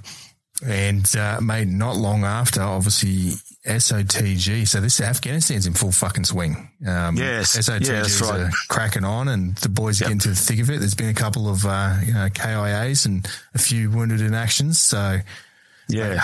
the So, so, Yeah. so what I wasn't really privy to, and I'll take you back during our um, AIT course. So, um, so 23rd of November 2007, um, Luke Worsley was killed Yep. in, a, in a compound clearance, right? And, and that, that, that company and team were Bravo company. And I remember when it happened, uh, we were probably not so much when it happened, but when Australia announced it, we were literally finishing up in the car park um, at the PT session, and the PT at the PTI at the time said, "Like, come over here, um, come have a listen to this." So we walked to this car. He had the like the ABC blaring, and um, they were essentially announcing Australian soldiers had been killed in Afghanistan. Um, but what I was sort of like, you know, didn't realize is the, the team that I walked into in Bravo Company in Mortars, a lot of those dudes were actually there uh, when it happened. So, um, yeah, I, I was very blessed to, to go into that team, um, in Bravo Company into, into Mortars, um, purely because like, you know, they were a, gr- a great bunch of dudes and they were a solid team, but like, you know, I was this like new, new kid coming into like this, you know, hardened warfighter guys that they could potentially mentor me. And, um, like we had a lot of fun, like in that, in that mortar team, like, we, like it was really fun. Um, you know, and, but they were very, very professional dudes, but they had that experience. Um, and they knew what they were walking themselves into. Um, so like they knew what they were going into and they could sort of like help me like figure that out, um, during our first rotation there, um, in 2009. So yeah, like I still keep in contact with a lot of them. Like one of the dudes, um, Warren Loudon, uh, him and, um, him and his buddy, uh, Dave and Dave was in my team as well. Like they got a, um, financial advising company down, down in Sydney that, um, handles like a lot, a lot of the boys, uh, super. Yep. And that, yeah, really good dudes, mate. And, um, yeah, like they, they were, they were in the team and like, oh, you know, we clicked like straight away and I still keep in contact with those dudes, um, as well. So yeah, I was, I was just really blessed to, to like flop into that team. Um, be, because like, you know, like I said before, um, like the, the senior TLs and that were picking their dudes on the reo to fill the assault teams. Sort of like the mortars, the mortars were always getting filled up last. So because I failed that first ACQB course, I sort of just came in, um, on the gun, uh, in the mortar team, which I didn't mind. Like I didn't give a fuck, right? I was on, I was on the 50 cal on the back, um, in, in the LRPV, like in Afghanistan. So, um, I had a lot of fun on that. Um, and it, it, was a great position to be in. Like I, I wasn't mortar qualified, but I was in the mortar teams on the gun. So, um, yeah, and that was, that was a really good trip to be in mortars, um, at that, point in time. Yeah, right, mate. Now let's let's touch on this uh, first deployment, obviously to Afghanistan. Again, it's in full fucking swing. Blokes are fucking getting uh, getting killed and uh, wounded. So, mate, you get over there for your first time, first deployment. How's the you know how you how you feeling? Yeah, so obviously a bit naive. Um, didn't really know what to expect. Um, like, you know, an overflow of emotions and, and sensory and, you know, you just don't know what's going to happen, right? So we flew in pitch black. So I was super disorientated, jumped in the back of the mogs to go into Camp Russell, but everything was like blacked out, a few little red lights. So I really didn't, I really didn't grasp where I was at or what it looked like or what to expect until I woke up in the morning, like coming outside the lines and, and like saw like the mountains and the smell of shit and all that stuff going on in the area. So, um, yeah, I think like the first couple of weeks was essentially our, um, uh, like climatization weeks yeah. and it's just all about getting weapons zeroed, you know, getting the cars, decking the cars out, um, and, and all that stuff. And then, yeah, the first, first gig, we, we went in the briefing room and basically the OC at the time, um, explained the plan and we're about to drive into Helmand province and fight for a couple of weeks and then drive out. And I didn't fully understand the gravity of it because I didn't know about really about Helmand province, didn't know what it was about. But I look around all the senior dudes and they're just like looking at each other going, holy fuck, this is our first gig. Um, which was cool, which was a cool gig. Like it was super kinetic. Um, and it was a great time to be in mortars, at, you know, in, in, that gig down there. So, um, yeah, had, had a lot, had a lot, a lot of fun, but yeah, we, we lost Brett Till on the way. So 19th of March, we lost him, um, during this like, um, I think it was called the Chambrack Pass. It was essentially a pass that it took us about three days to get through. It was just fully ID'd. And it was sort of like the only way to get into where we're going. And, um, yeah, unfortunately he lost, he lost his life there. And it was sort of like that, that moment is like, uh, this is real. Like this is like people die. And, um, yeah, we're playing for keeps now. So, um, really got to have my wits about me and, and try not to let the team down. Yeah, right. Now, when you talk about it being super kinetic, run us through, uh, you know, maybe your first time, you know, incoming yeah. fire. Yeah. So the first time I got shot at, um, so me and my buddy Dave, um, we got, we were in the video and essentially there's a dude with a machine gun just essentially spraying the video, but he was targeting like my car and we were stuck behind the car for, you know, only for about a couple of minutes. Um, just uh, waiting for him to run out of ammo or the dudes to get up on the guns and, and put some rounds down range. But for mortars, we used to always just sit off, off the assault. So the, the teams would obviously drive in, they'd set up their like SBF positions or their fire support positions, go in, like clear some compounds. But as mortars, we'd always sit back in the low ground, get the bombs out and just wait, wait for the um, fire missions. And I remember, uh, when, when it was first happening, uh, our position was just getting smashed by 107. So like a recoilless rifle, essentially, um, a tube with a, a, um, a missile in it they just sit up on the rocks and, and let, them, let them rip. Mm. And these things were like, they were coming in like really, really fast and they were, they were getting like, they were ripping through our position. And, um, we, we had to get out of there because it was only a matter of time before they hit one of our cars. So that was sort of like the, the welcome, welcome to Kajaki. We are down the, the Kajaki fan fighting out of. Um, and it was, yeah, like welcome to Helmand and like, it was just, yeah, heaps of indirect, um, heaps of rockets, um, and the good thing about that though is like we just had heaps of air as well. Um, you know, we had bulk like Spectre gunships come in. We had heaps of like fast air, heaps of Apaches, um, a couple A10s just checked in randomly one day, just to Winchester. They just wanted to get rid of ammo and the, the platoons were just calling them in, just taking care of business. It was quite impressive to watch. And they, and, and they were, yeah, they were only like a couple hundred feet away from us. Like they were like right there. Um, but like it, our vehicles we had, so in the mortar platoon, uh, we had six vehicles. So we had, um, four, uh, long range patrol vehicles or they're like the six wheeled, uh, Land Rovers. Um, and they were usually like the, the tube and, and bomb cars. And then we had like two SRVs, which were usually like the command cars for the, the mortar platoon. And I'm pretty sure I had, I was looking through my photos to try to count like the bombs and, you know, I'm sure someone's listened to this and I'm wrong, but, um, I'm pretty sure on the SRVs, each SRV could hold about 60, 81 millimeter mortars. Yeah, right. And I'm pretty sure. What's that? I said, yeah, right, mate. That's, that's fucking fair. Yeah. Bit. So we, we had like, uh, like tubes all out the back mm. in the cage. Um, so we had four of them. So, um, you know, six, six times four is, um, 224 or 240, sorry. Um, and then the, the SRVs, I'm pretty sure they carried probably about 40 or 50. I could be wrong. And then I know like within all the companies, so all the Bravo company's cars, each car had probably like one or two mortars as well, um, just for a bit of resup.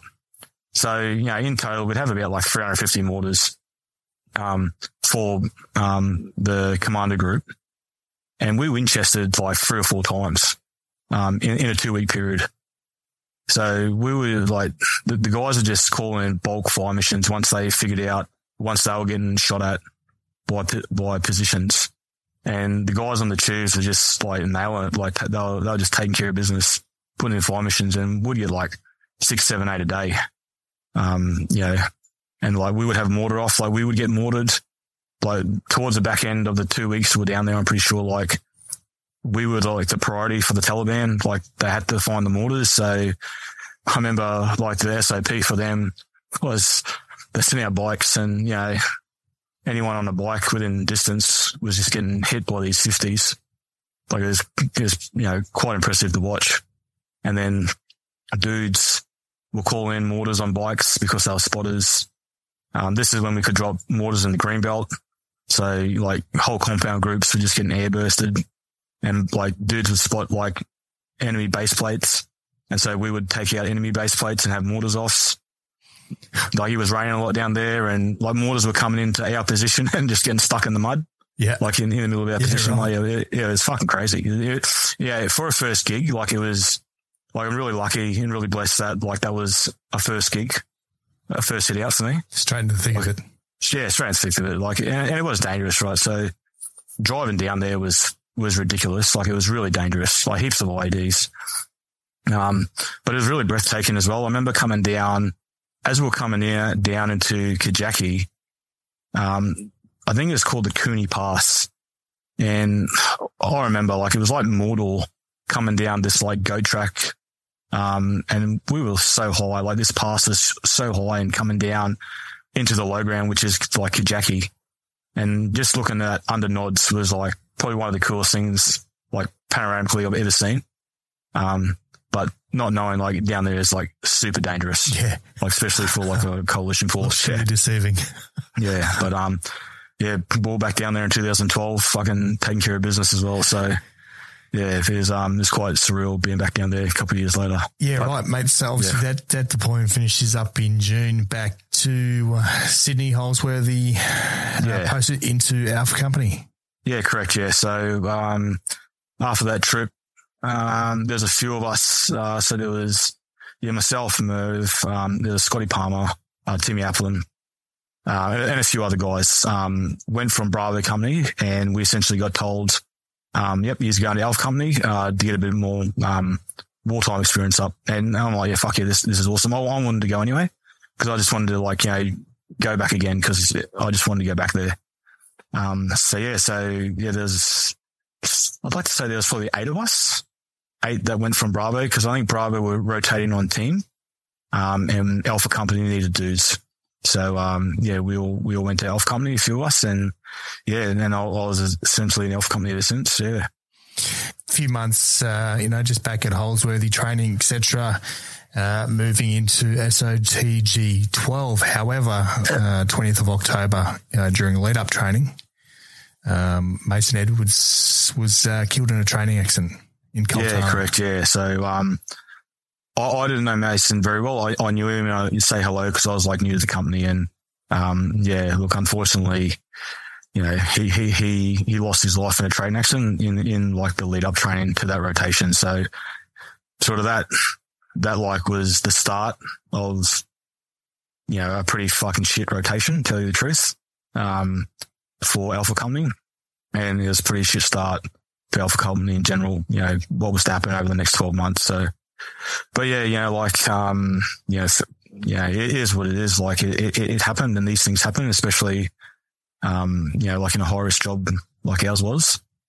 Um, but yeah, so that was just like, you know, really unlucky that it happened. And don't what do you do, right? So you feel feel sorry for the families. Yeah, yeah, Yeah. mate. Uh, so SOTG twelve, you're ramped up, ready to roll for this one. Uh, this time, number two scout and uh, combat first aider. Yeah, yeah. So yeah, move was number one. I was I was number two, and um, yeah, the, the CFA. So um, yeah, got to obviously you know practice a bit of bit of the medical stuff that we got taught, and you know pre that though we were doing a lot of those um, what they call woven serpents. I remember um, I remember I, was, I think it was it was Coco's podcast. You're talking to Coco. Yep. You know, that's when I first met Coco. He was running us through a heap of that, um, you know, um, live tissue stuff and the woven serpents. So, um, yeah, we've done a heap of that before this rotation and like was super confident, um, you know, to essentially help out, help out the boys if they got hurt. Yeah. So, um, but yeah, like, like, like I said before, like that rotation, rotation 12, um, you know, it was, it was a pretty, it was a very frustrating, um, rotation. Um, we were sort of getting handbraked, uh, from the top down, like in country, uh, doing a lot of things. So, uh, it was frustrating for us. Um, look, by the end of the day, you, you play with the hand you got right and the, the cards you dealt. So we sort of made it work. But yeah, we're doing a lot of vehicle ops. Um, while other people had helicopters and we just kept hitting fucking OADs and not really achieving much. Mm. Like we, we didn't think we were achieving much just driving around where we were driving. So I think I remember we essentially got told that during this rotation, um, you know, Shah Wali Kot and all that stuff, that's, that's what's going to happen, right? So you, we, we're essentially going to shape this area. There's like a, yeah, I could be wrong here, but from my understanding, there was like a, a fair like pipeline of fighters coming like, um, you know, from the south up, up into the north. And for those that don't know where Shah Wali Kot is, so you've got Kandahar province. It's like the northern sector. It's like the north, northeast, I'm pretty sure of, uh, of Kandahar, uh, province. So, um, yeah, Kandahar was pretty loose. Um, there was a lot of like, um, rat, uh, rat tracks and, and all that stuff all through that area. And, and Shah Wali Kot was like a, a, fair like player in that. Um, and, and we knew that there was like a massive threat group there because every time we tried to get in there, we just couldn't get in there. Uh, talking to the ODAs that we're working with, um, they just couldn't get into like, uh, the Shinadu Valley, uh, where we wanted to go. We just couldn't get there. It's fully ID'd. Um, you know, the positions were just, the terrain just wasn't worth putting the cars through there with the terrain and, and like the assessed positions defending that terrain. Yeah, it was just a really shit spot to drive into. So, um, but yeah, look, we essentially drove around like idiots for a large part of that rotation. Um, you know, I suppose, yeah, you could call it shaping, but, you know, we, we, we felt like, um, we weren't really achieving much, to tell you the truth. But just back to the Shah Wali Kot offensive, mate. Now, this was, Yeah. uh, you know, a five day pretty much engagement uh, with a large uh, Taliban force, uh, which resulted in fucking a lot of Taliban casualties, which is a fucking great thing to hear. But this Yep. was an, offensive that was involving uh, both Two Commando and the SASR. Yeah, that's right. So yeah, that offensive, um, yeah, went for five days. It was probably the hardest five days of my life. It was fucking, it was pretty intense. So we, we knew like we were getting heloed in, um, with Chinooks into Shinadu. So we knew straight away like something was like something's about to go down. Um, so we were, we were essentially ready for it. uh, had a pack. Uh, I think we took about three days sustainment and we, we made a lot of kicker pallets. So it's lucky we made the kicker pallets, um, because we needed them like towards the, towards the day, the first day we essentially needed the kicker pallets. Um, but we, we ended up getting them the following night. But, um, essentially, yeah, we, we heloed in, um, so there was Oscar platoon, November platoon, uh, and then, and there was snipers. So, uh, two commando or alpha company, uh, went into, uh, Shinadu, the village of Shinadu. Look, I don't know what the other platoon did, but I know for us anyway, we, we inserted, uh, in the, the CH-47s or the Chinooks. And then we started our clearance. I think it was like, could have been like east to west or, or, or north to south. Like, so we started the clearance and we're hitting all these compounds. And we knew people were there, but like no idiot hangs around, like no like fighters hang around when helicopters start like hooking into the bellies and, and, and dropping dudes off. They sort of scatter and regroup and then, and then that's sort of when they come back and hit you. Um, so we were, we were clearing, like we we're finding, um, we we're finding caches, we we're finding signs of, of people, um, we'll find the signs of people that were there that weren't meant to be there, if that makes sense. Yeah. So yeah. there was, there was a lot of like out of area, uh, people in that area. Foreign fighters. Yeah, yeah, yeah, Yep. yeah. So foreign fighters, both like foreign out of the province, but also foreign out, Out of, of Afghanistan country, as yeah. well. Yeah, that's right. Yeah. So, yeah, so it was relatively quiet and then, um, it sort of kicked off in the morning. um, so Gary, one of the sniper TLs essentially hit this dude with a 338, I think from about 10 meters away. Just, yeah, fucking took care of business. And, and that's sort of when it started. And where snipers were, um, so they were essentially in the high ground that dominated that village. So there was this one bit of high ground that dominated the village and, and snipers took that. Um, and they, I'm pretty sure they, they killed a few dudes up there, uh, essentially that sort of element up there. Um, once we pushed sort of parallel to that, uh, one of the teams, uh, from Oscar Platoon went up to support snipers and they went up there on that feature. Uh, so my team went to, uh, sort of our most, our limit of exploitation, uh, which from I remember, it was like a group of compounds and, uh, we, we called that like a name, right? Um, and we, we sort of took up positions in those compounds.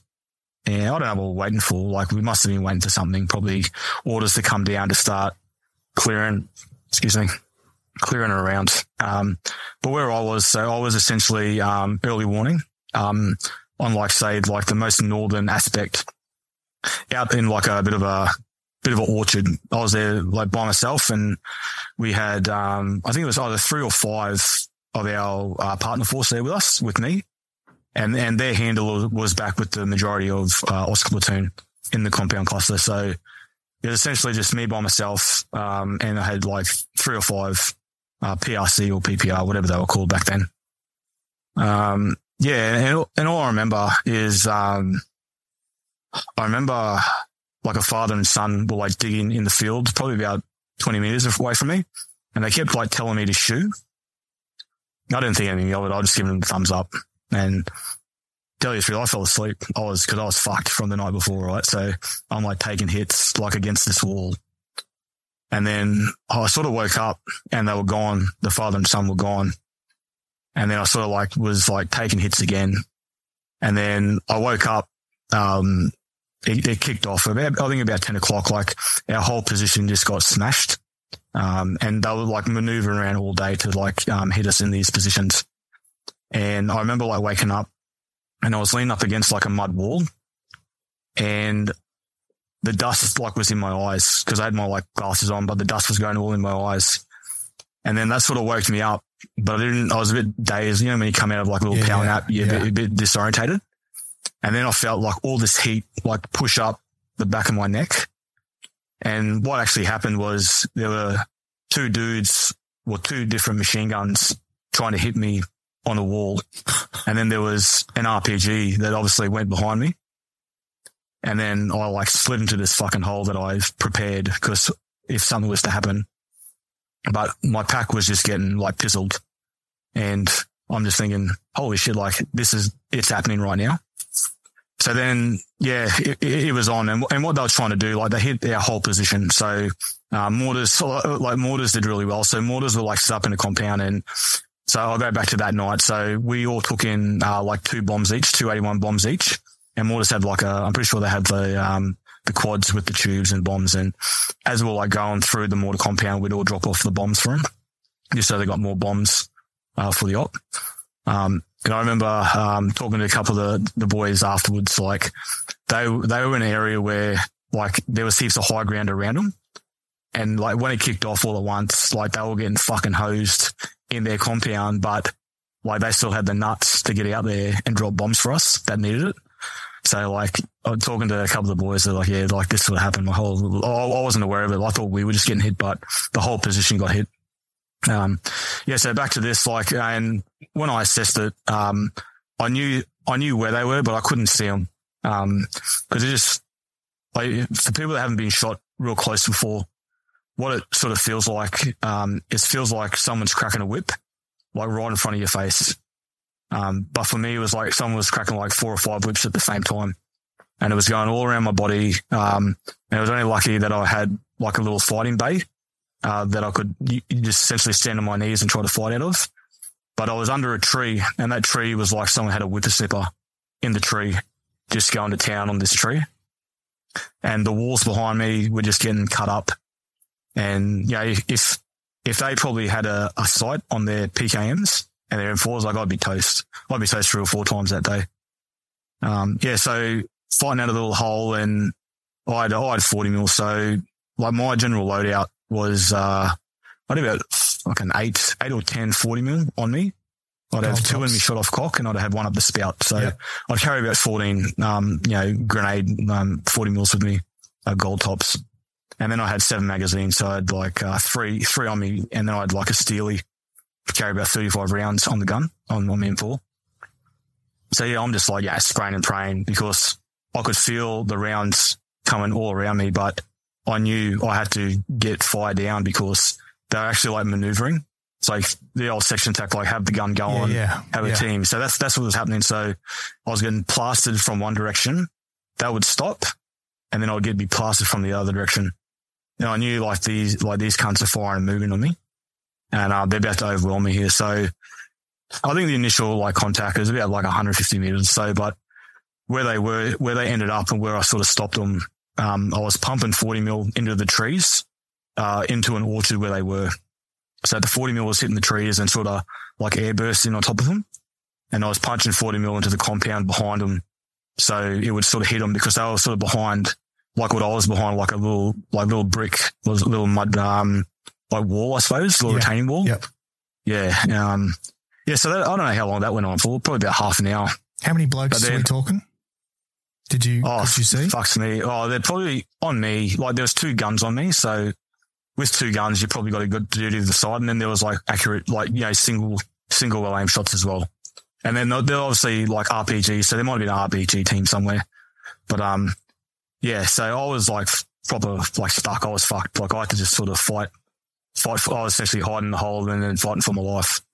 Um, and then I looked over, and the PPR or the PRC were fucking gone. So they sort of left me out hanging and then, and, like I couldn't see him anywhere.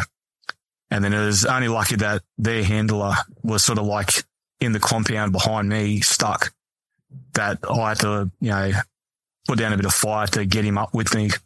So then me and him were sort of like, you know, taking care of business, trying to hold this like offensive off. But during that time, like mortars were coming in, uh, eight, like the Apaches checked in. We had some fast air. So um, at that time, like there was a lot of air in air in the air, and it sort of died down because they were just like Winchester and, and, and dropping all, all, what they had to do to support us um, right up the front there. Um, uh, yeah, so we done the reorg. I'll go back. So like my loadout after that, like initial engagement, I don't know how long it went for. Probably went for about an hour or so, but it was pretty intense hour. Um, like I had the one magazine, so I only had one M4 mag left, and I only had two 40 mil left. Um, and that's all I had. And, um, we still, and that was like before lunchtime. So, so we knew like, um, once we'd done the real, once it died down, we had air over, over us and the air was like smashing the hills and smashing everything. Um, cause it just, there's probably a lot of people like running around like idiots, you know, like trying to find different fire positions and the air was just taking care of business. Um, we got on the mortars and because mortars were just dropping bombs, they went firing. We essentially, uh, my team basically dumped all our, like, all, my, all, most of my wood was shot up anyway. So I emptied my pack and then we essentially ran through a part of the contact, ran about a K to, to the mortar compound and mortars were just giving us all their magazines and all their bombs and all, and some of their water to take back and risk up, uh, Oscar platoon um, on that fringe there when yeah, we were fighting. So yeah, so that, that's sort of like the initial, that's like before lunch. That sort of happened before lunch. And then we sort of regrouped and started clearing, uh, where we thought they might have been coming from. Um, but the thing was like where, where the compounds were, and we only had five man teams at the time. So like on the ground where my position was. So we had my five man team and we had another five man team and then PHQ. So really, we only had like like ten dudes. We couldn't really go out too far because if we were to come under that amount of fire again, like we'd just become a liability. So we essentially cleared like the group of compounds like around, and then there was like all open ground and and sort of like positions where they were that we just didn't want to sort of like go out there for no for no reason and, and risk someone getting shot on the first day. Um, so yeah, so we come back reorged. Um, yeah, and then fuck, what happened then? And then yeah, then it was starting to get like uh, in the afternoon, and they were getting geared up for another attack. So we, while this is happening, um, the sniper position as well is just getting fucking hosed by everything under the sun. So they're like hiding behind rocks, trying to like um, engage dudes, but that high ground is also getting engaged by the whole valley. So those dudes were like, you know, pinned for a long period of time as well. So we, uh, we were going to go up to swap out with the team up there and the, and the team was going to come back and, um, get ready for the fight tomorrow. Um, so we, we ended up, uh, swapping with the team that was on the side position. We essentially that night, we just like started building fighting positions, um, to, to go again the, the following day. Um, and then yeah, like the next day, yeah, two squadron, um, yeah, took care of business and, and cleaned up. It was fucking good to go. Yeah. Yeah, two squadron. Yeah, yeah, no, yeah, I know, right? Yeah, but um, no, look, um, where where they so where Tizak was um, on the Overwatch position, yeah, we could actually see the valley. So we we we watched the whole thing sort of like take place from like a high ground, saw a little bit of it. Um, but yeah, I remember I was looking through the LRS, um, and I saw like once they started going in there, like RPGs, and she was just bursting, trying to hit the trying to hit the helicopters. And it was the first time I ever saw an Apache get hit. So one of the Apache's tail rotors got got hit, and then started like limping off. And I'm pretty sure the base around it, because we staged out of there a, a fair few times. It was called Tiger Two, and um, one of the yeah Apaches had to like limp off um, during that like initial insertion phase because yeah, those guys, those guys were just coming to like immense fire. Yeah. Fuck. And this is all in the first fucking two days.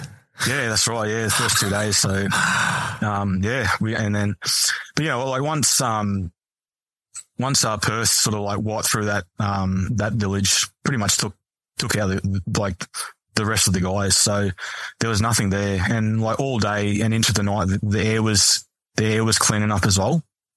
Um, yeah, because you know what a lot of people don't realize, like you know, people don't let people don't let people kill kill them. If that makes sense, like people are hard to kill. Um, and what I, what what we did really well was like use the air um, as standoff. So because you always want to like you know put you in the less risk and just use the air because it's the platform that can do it. So I know the JTACs, um, you know, the JTACs just use those things and just just Winchestered them like all the time. And like that, and they, and they were happy. Like they knew once, you know, FE Bravo or TF66 was in the area, like they knew they would get used, which was, which was always promising to have those guys check in and, and know like that we were down there and that we would use them. But yeah, so that was like the first two days.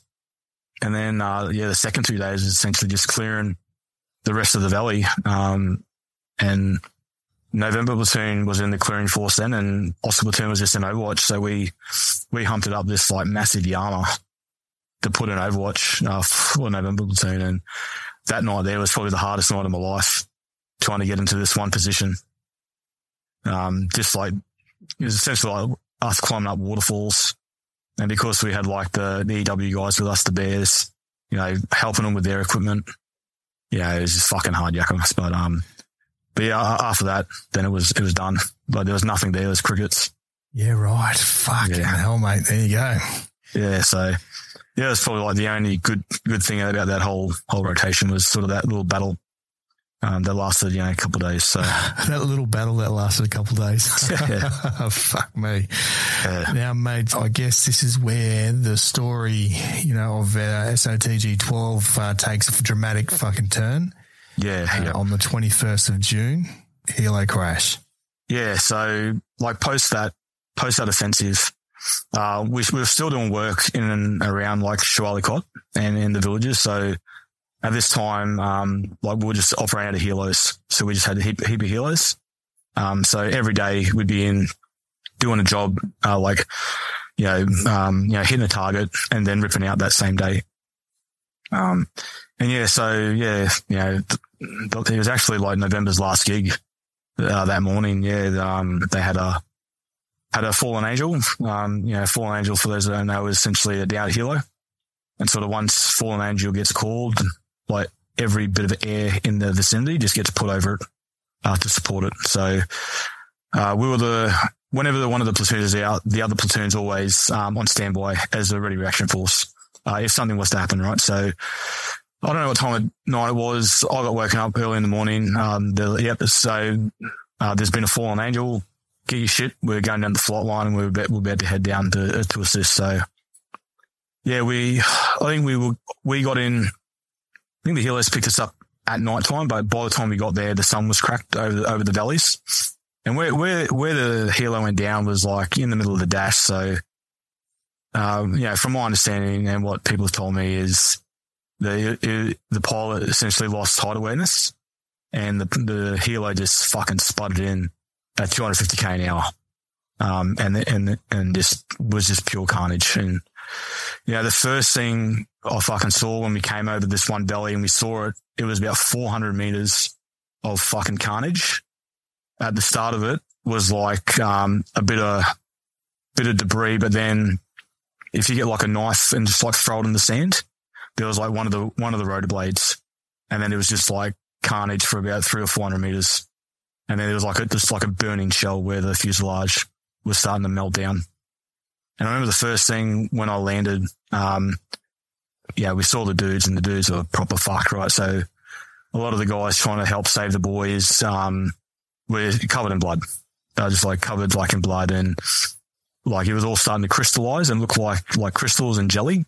Mm. And when I got to the ground, we, we relieved them because they were cooked. Um, November saying they were cooked.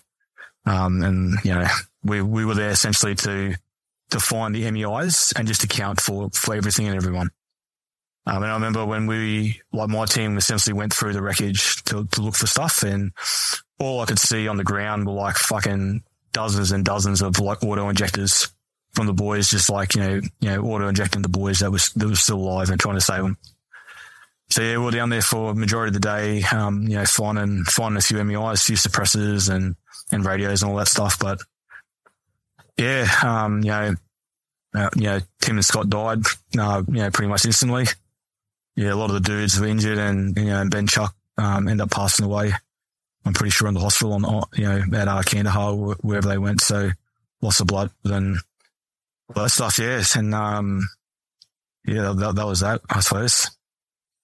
Yeah, it was, it was, uh, it was really, really sad day. And, you know, the gravity of it didn't really hit me until we got back and, um, myself and my two IC at the time, Andrew, were like going through all their equipment and, and accounting for everything and just seeing like the blood and like, uh, the skull, the brains, all that shit on their equipment, on the boys' equipment and knowing like, you know, they're be fucking good mates. Like Timmy Aplin, like I knew his family, like his kids, his parents, right? Um, Scotty Palmer, you know, me and Scotty like hang out, like, you know, done a heap of time in Northies and down the Shire together. you know, so like we're yeah, pretty yeah. tight like that. And yeah. like, we're, we're really good mates. Um, and yeah, and Ben, like Ben was just a fucking top dude. Um, did a few courses with Ben, a lot of medical training with Ben because Ben was uh, the sniper CFA, and just a real professional guy, you know, and and just a young guy too. So yeah, it was, uh, it, it wasn't good. And it was pretty like devastating, um, especially for Elf Company because like in that helo, lost the whole team and then we lost the whole sniper team as well. So we essentially lost, you know, 20% of like our capability in one bird.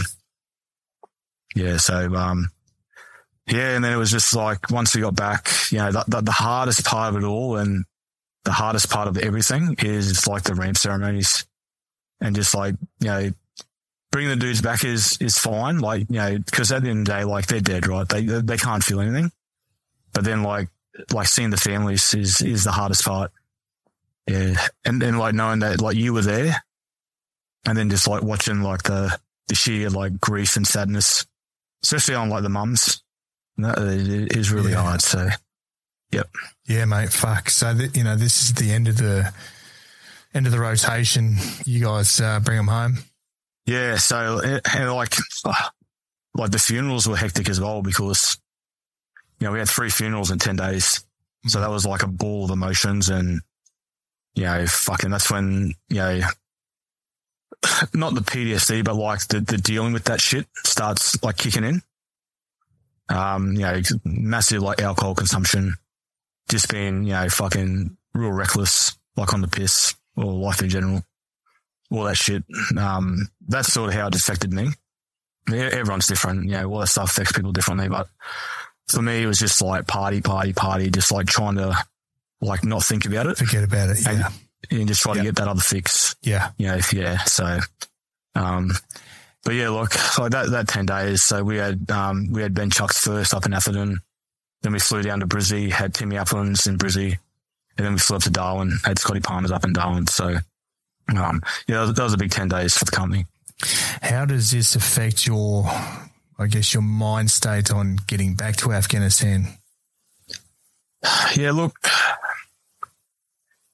it didn't affect it like I want to go back there and start like like stacking bodies. Like it didn't affect me like that, but I it's just it's a weird feeling. Like when something like that happens, you you figure out that you're not bulletproof, but you still want to get over there because your your buddies are going over there. So you just don't want to let people down. Yeah. So like that, that was the biggest thing for me. Like, you know, the, the, the, the biggest thing for me and the most frustrating thing and FOMO for me was, uh, knowing that my mates are in contact and, I, and I'm not there.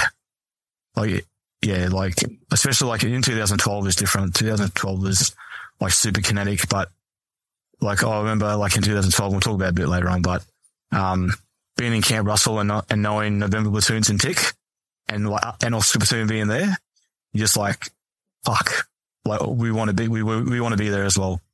Yeah. So, but that's just me personally. That's how I felt. Yeah. There's a lot of guys exactly like that, mate. Yeah. Yeah. So different human beings, mate. That's, that's what she's, uh, now obviously get back, mate, participate in all the, the funerals. Tag East laid up. This is where you first yeah. uh, rotation on. Yeah, oh, the tag, the, the, the dreaded tag, the thing I never, the, the, thing, the thing I never wanted to do after that first ACQB course. yeah. Yeah. So, yeah. So, um, while we're on leave, um, I'll just rewind a bit. So while we're on leave after the funerals, um, a buddy of mine rings me up and he was, um, he was injured in an IED blast on that, on that rotation as well. And he's a good mate of mine, uh, Matt. Um, he rings me up and he's like, look, we're essentially down a whole sniper team. We're looking for dudes to do the sniper course. Like, do you want to do it? And uh, you know what, like snipers for me, like it just never in, really interested me. Like it's, it's something that I never really went there and go, fuck yeah, I want to be a sniper one day. Um, but when he like had a chat to me and explained it, I'm like, yep, fucking A, like I will do this like for the, for the company and for the regiment. Like I'll, I'll, I'll fill, I'll fill a hole um, and do the sniper course. And like the sniper course, um, you know, in the SF realm, it's not about getting fucking flogged like they do in the conventional. Yeah, it's it's like a selection course, right? They they do like a pre-course and then like a mod one, mod two, whatever whatever it's called. I'm not sure, but um, in the in like the the special forces sniper course, like you don't really have to prove yourself anymore. It's more about like skills, uh, learning the trade and, and proving that like you, you can assimilate uh, information. So it was never a, like a smash course, but yeah, yeah. But but for it, it do, it does have like one of the highest attrition rates out of any course that we do though, because uh, the max people they take is ten, because essentially that's how many lanes we've got um, at one of the ranges that we use. So uh, ten dudes, but like out of that ten dudes, you might get like two or three or four that fail it, you know, and that's like a forty percent like you know failure rate which is huge, which is which is a huge like percentage when it comes to those specialized courses in those units.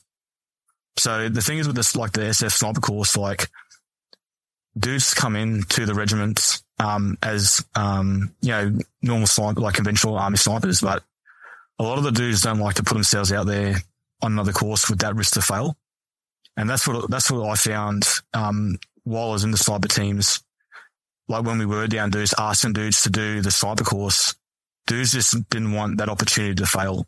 So it was really hard to get guys to do the sniper courses. Yeah, but like going back to it, yeah. So basically got approached to do the sniper course. I'm like, yeah, all right, I'll, I'll do it. Um, and then started doing the sniper course as the lead up, um, for the tag. Yeah. In 2011. Yeah, right, mate. Then obviously, yep, tag 2011. How's yeah, uh, so yeah, no, so like it was really fun. Like yeah, yeah. like it was hard work. Like you the finally got tag. over it. Oh yeah, mate. But uh, yeah, I was in the sniper teams, mate, so I wasn't really doing all that in combat stuff. yeah, yeah. That, that's the teams doing. Yeah, I was a driver, so I, I did I did the driver, mate. So. Um, yeah, so back then, uh, on the tag, so the tag essentially took responsibility for the, um, or the PSDs or the security detachments that would sort of go into the Middle East or go to those high risk areas with like the, you know, the government guys. So the members of parliament or, you know, any like government official that sort of needed like that bit of a protection, um, you know, high value, um, you know, principle.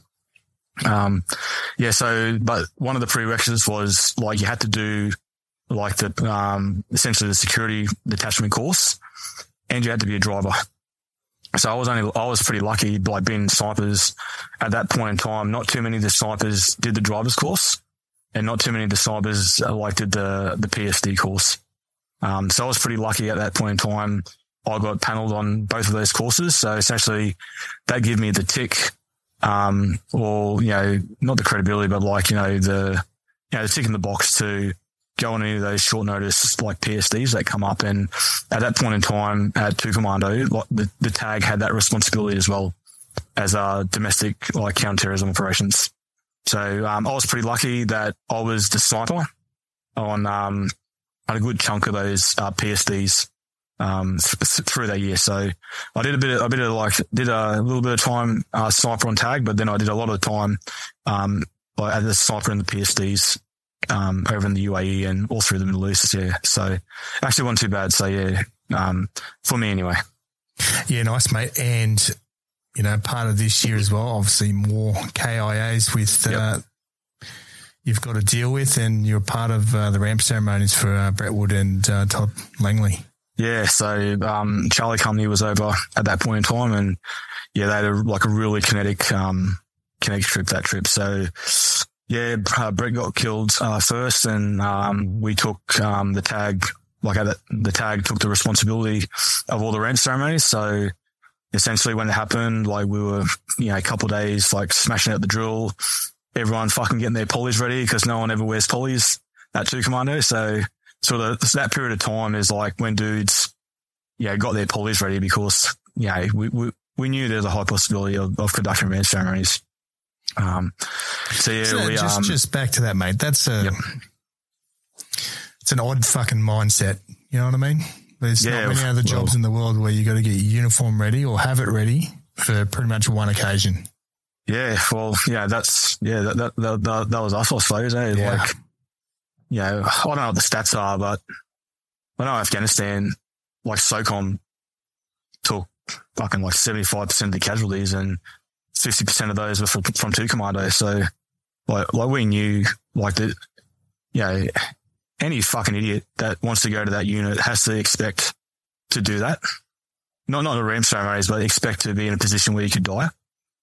Um, and if you don't, um, then you, you probably shouldn't be there uh, at that point in time in life. So, um, yeah, so um, look, we got um, well, yeah, we we did we did and we did we did a couple, and we also helped out with um with Rollins as well, Rowan Robinson from um what's the name from from SOA. So we also helped out with his. Fuck, different mindset, mate. Different mindset. Just wanted to highlight that because it is a different mindset. Now, 2012 SOTG 18. This is your third rotation Yep. to Afghanistan. Yeah. And this time you roll, however, 2IC. Yeah, yeah. So um, I originally wasn't a 2IC, so I was meant to go over in the sniper teams. Um, had a bit of a medical issues, and I got downgraded. Um, and I got downgraded just before our MRE, our like our mission rehearsal exercise down to Cultana. So my CSM at the time, he is like, like, goody, sorry, mate, you can't go on this because you're fucking medically downgraded, non-deployable. Um, so I'm like, yeah. So that that I was I was like probably the most devastated I've ever been because I'm about to miss out on a trip with my company. Um, and I knew like at that point in time, those trips were like, like real kinetic trips. Um, just the sort of stuff that we we're doing. Um, but look, long story short, um, you know, took the magic pill, drank the magic water, got better. Um, got deployable again. Um, and I actually rolled in, not as a 2IC, um, but just as another team member. Yep. But when we flew in the country, the 2IC at the time ended up going down to Kabul to train up some of the partner force.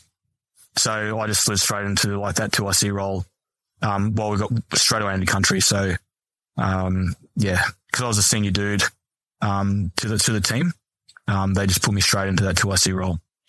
Um, yeah, and I, and I was like the marksman as well. So because I was sniper qualified, yeah, I decked out, um, I decked out my essentially gas gun, my um, through a gas gun, and essentially it was I was like the marksman of the team as well. So, you know, we, we had the rule like anything over 300 meters, you know, the M4s don't touch it, and and like I'll come along and, and see what I can do about it. See what you can do about it. Yeah, yeah. So, yeah, but look, that, that was a good trip, right? So, um, like a lot of the dudes have already talked about it, but you know, we're working with the fast teams uh, from the the DEA, um, and you know, Australia. You know, we talk a big talk and all that shit, but we only provide meat to the grinder. Like we don't provide the machines. You know, the US provides all the hardware. You know, all the all the insertion platforms, all the intelligence platforms, like all the enable the proper enablers.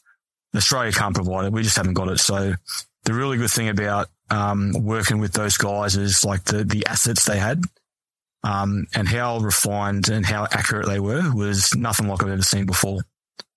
Um, and like once I remember like we were like walking to the bird on this one gig and the head of the the DA team, he's like pulls out this like um he just literally printed off this like graphic and he goes, Look, this was five minutes ago on this fucking huge drug lag we hit. So we knew like, you know, five minute old int is better than, you know, made up stories from the Australian intelligence guys that we had, you know. yeah, like, like no no fault of their own. Like Yeah. you know, like everything like garbage in, garbage out. You know, if they get shit intelligence, they're going to produce shit shit intelligence. So, and that's that's what Australia had. Like Australia didn't have that stuff like the US did. Yeah, of course. Yeah. So, um, but yeah, so yeah, no, um, yeah, I was, I was 2IC and, you know, our primary role, um, in that team was essentially security, um, and assisting like the fast team. So, um, we had two teams doing that. Then we had two teams essentially on cordon.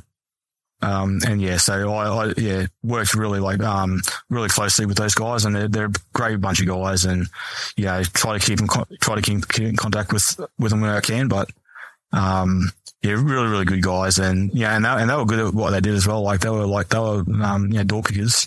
Um, but they obviously they were there doing their own thing and, and searching for the drugs. Um, yeah, but yeah, like, you know, the, the other guys I told heaps stories about, but yeah, it's just, Yeah, of you know, course. Yeah. yeah, Yeah. And just for the listeners there, you know, if you want to have a listen a little bit deeper into the, the life of that, you can obviously listen to Joe Piersanti. He was Yeah, uh, yeah. shot shot through the bloody face, and uh, Dave Parker, the man Dave Parker, was there. Yeah, Dave, yeah. Uh, yeah, he told brother a from good the story.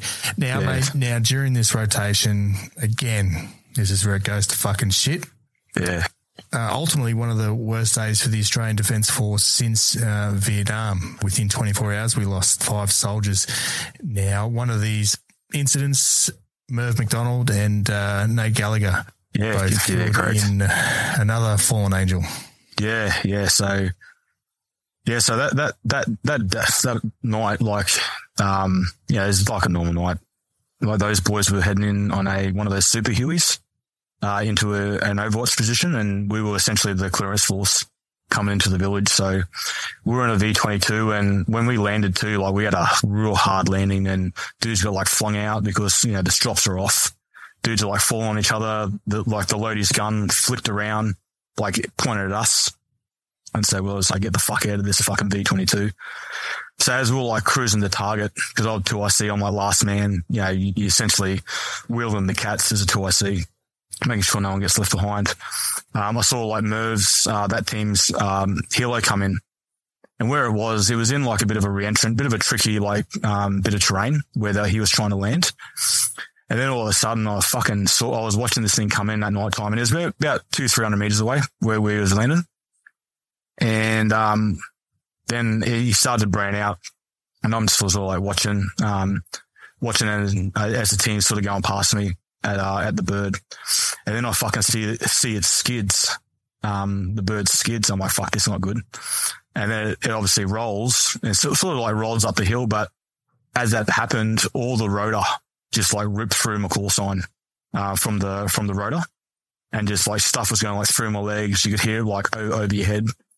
And then straight away, um, the whole team just beelined up to the, up to the helo that, that sort of rolled over and browned out. And then by the time we got up there, um, like the, the guys were like jumping out, um, of the side because it was sort of like rolled on its side with the door like facing the sky. And, uh, like the nose, I think was, the nose was like pointed towards like the reentrant up.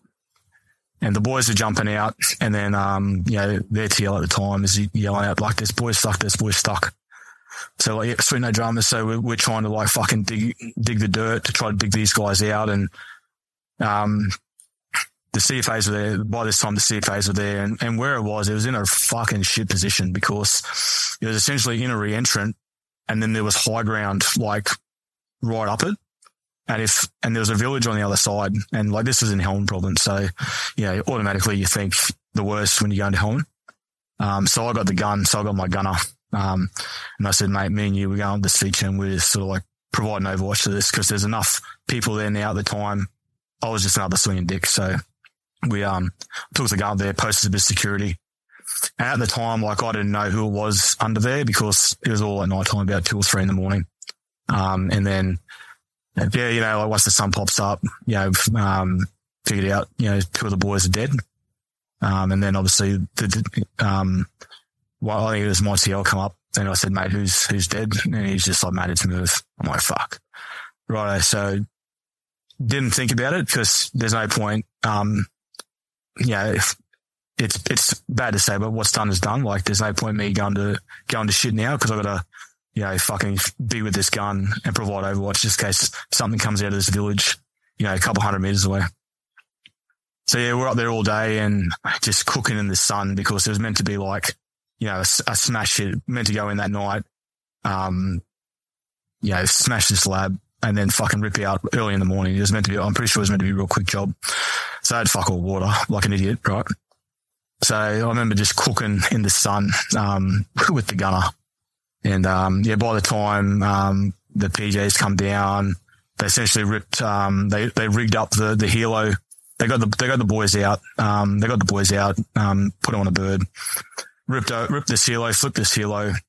And then they got one of the, the CH 53s, those big stallion heavy lift helicopters. So we, we use them a fair bit with the, with the Marines. Um, got one of these things, rigged up this, uh, busted Huey fuselage and just picked it up and, uh, and took it back somewhere. I don't know where they took it back.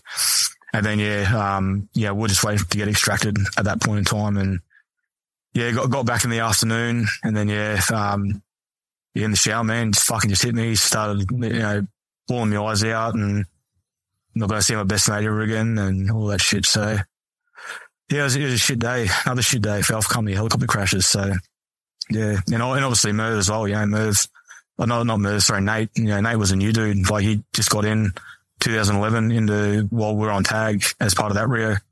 So that was his first trip as a commando. So, you know, shit, shit him going the way he did as well on his first trip. Yeah, fuck. Um, and then uh, what? Uh, day before, three. Yeah, and, and then that, that, that green well. on blue. Yeah, yeah, yep, yeah. So yeah, that happened. So look, I did you get word on? Did you get word on that? Like, did, no, like, did that, that, happen at night time or in the daytime? To, to be honest, mate, I'm not entirely sure. Let me just have a quick Google, mate, just to make double check. Because um, I think I remember um, November platoon spinning up as we were as we were like leaving down to the uh, flight line. Says here, I think it was during the day. Okay. Just looking at the. Yeah, well, it probably makes sense news. because yeah, yeah I, va- I, vaguely remember as we were gearing up um, to walk down the flight line. I'm pretty sure November platoon was spinning up to go because I'm pretty sure Perth, um, SE Alpha, uh, went out there as well. Yep. Yep. To try to try to find them, try, try, try to find that fella. Yeah, yeah, mate. So, as uh, for a quick look on Google, yeah, mate, uh, during the day. So, yep, yeah. Mate, uh, a bit of a fucking terrible 24 hours for the Australian Defence Force. And obviously, again, yeah. mate, uh, you know, a good friend of ours. Uh, yeah, definitely. Yeah. And obviously, like, you know, that ramp ceremony was huge um, at TK. You know, yeah. five, five, five, five boys. Yeah. So, um, yeah, so myself and another buddy of mine, Matt. Um, so we escorted Mervyn Nate home. Um, yep. So we you know, stopped at AMAB. Um, me, myself and Matt ran a picket up at the, up at the morgue there. So they were never by themselves. Uh, and then we yeah, jumped on the plane, came back, done um, a team's change. I'm pretty sure in Diego Garcia. So the three fellas jumped on one plane, and we we we stayed on uh, that C17 and, uh, yeah, flew into Richmond. Yeah. Uh, for, for the rain ceremony. Yeah. Yeah. Yeah. Cause, yep. uh, it's crazy. I, I, remember getting the phone call and uh, I've said it before on another podcast, exactly where I was, where I was driving. And the person that called me, uh, I'll say his name after. He's actually over in the Brits now. Oh, yeah. Oh, yeah. Know, you probably know who it is. Yeah. Yeah, I know, mate. He well, he, he's, yes. a top bloke, isn't he? He lived with Merv for a oh, bit. Oh, yeah, mate. Uh, yeah. Well, you know what, mate? He's the first person I called. Is it? When, yeah, there you go. Yeah, yeah, yeah. So there you go. He called yeah, he was, straight away then. Yeah, mate. He was the first person I called um, once we got back. He, he already knew. So, because, um, yeah, he, he already knew. But, like, yeah, as soon as, as soon as we walked in, I still had all my shit on. And I'll fucking yeah. I'll give him a call straight away and, and let him know. So, yeah. yeah. There you go. Yeah. Good dude. Good dude. Now, yeah. obviously, as you said, mate, the ram ceremony, and then this is, is this the end of the rotation as well? No, mate. No, so not. this is like, this is like six weeks in. Oh, gotcha. So, yeah. I'm yeah. So, yeah, I, you know, obviously done, oh, um, you know, went over to, um, um, Majura, I think. Majura is where Merv's family's from. Yeah. Yep. Um, yep. yeah, went over there, spent a bit of time with, um, with his family and obviously, um, done all the stuff over there. Uh, and then we, we, we returned, mate. So we got straight back into it, um, straight back into ops. We're back in country within, I think, 24 hours. Oh, were you? Yeah. So we came back, um, I think we came back for about six days. Yep. So we came back. Um, I didn't go to Nate's funeral because I was with Mer's family, um, over that period of time. And then, yeah, Matt, Matt flew from, I think it was country New South Wales over to Perth. I uh, linked up with him and yeah, we, we did Merv. And then, um, and this is probably yeah. where we bump shoulders, obviously. Yeah, yeah, probably, yeah, yeah. yeah. I, I, I, do remember you at, at the yeah, service and, and, that. So yeah, um, yeah. Then obviously we got we got on the um, we ramped to that night at the wake, obviously, and then the following. Yeah. the following morning we're on the plane, mate, um, heading to, to Darwin and then back back overseas. So straight back out to it. I didn't I didn't realise didn't didn't know that. Yep. Uh, yeah, mate. So you guys are fucking straight back overseas and. Yep again, mate, how's how's the the mindset at this stage? You know, fuck, second time occurring. Yeah, the, the mindset. I was in like the operations mindset where I need to do my job. Um, you know, I need to do my job and I need to not let the team down. Um, so I didn't really have too much time to reflect on it. Um, and like, like those jobs we're going into, like, like super high risk jobs. Like, um, yeah, we had heaps of, um, where we're going. They weren't good areas. Um, they were always defended. Um, they were always like in Helmand, like deep in Helmand. Um, so like they were, we always knew like there's going to be more casualties.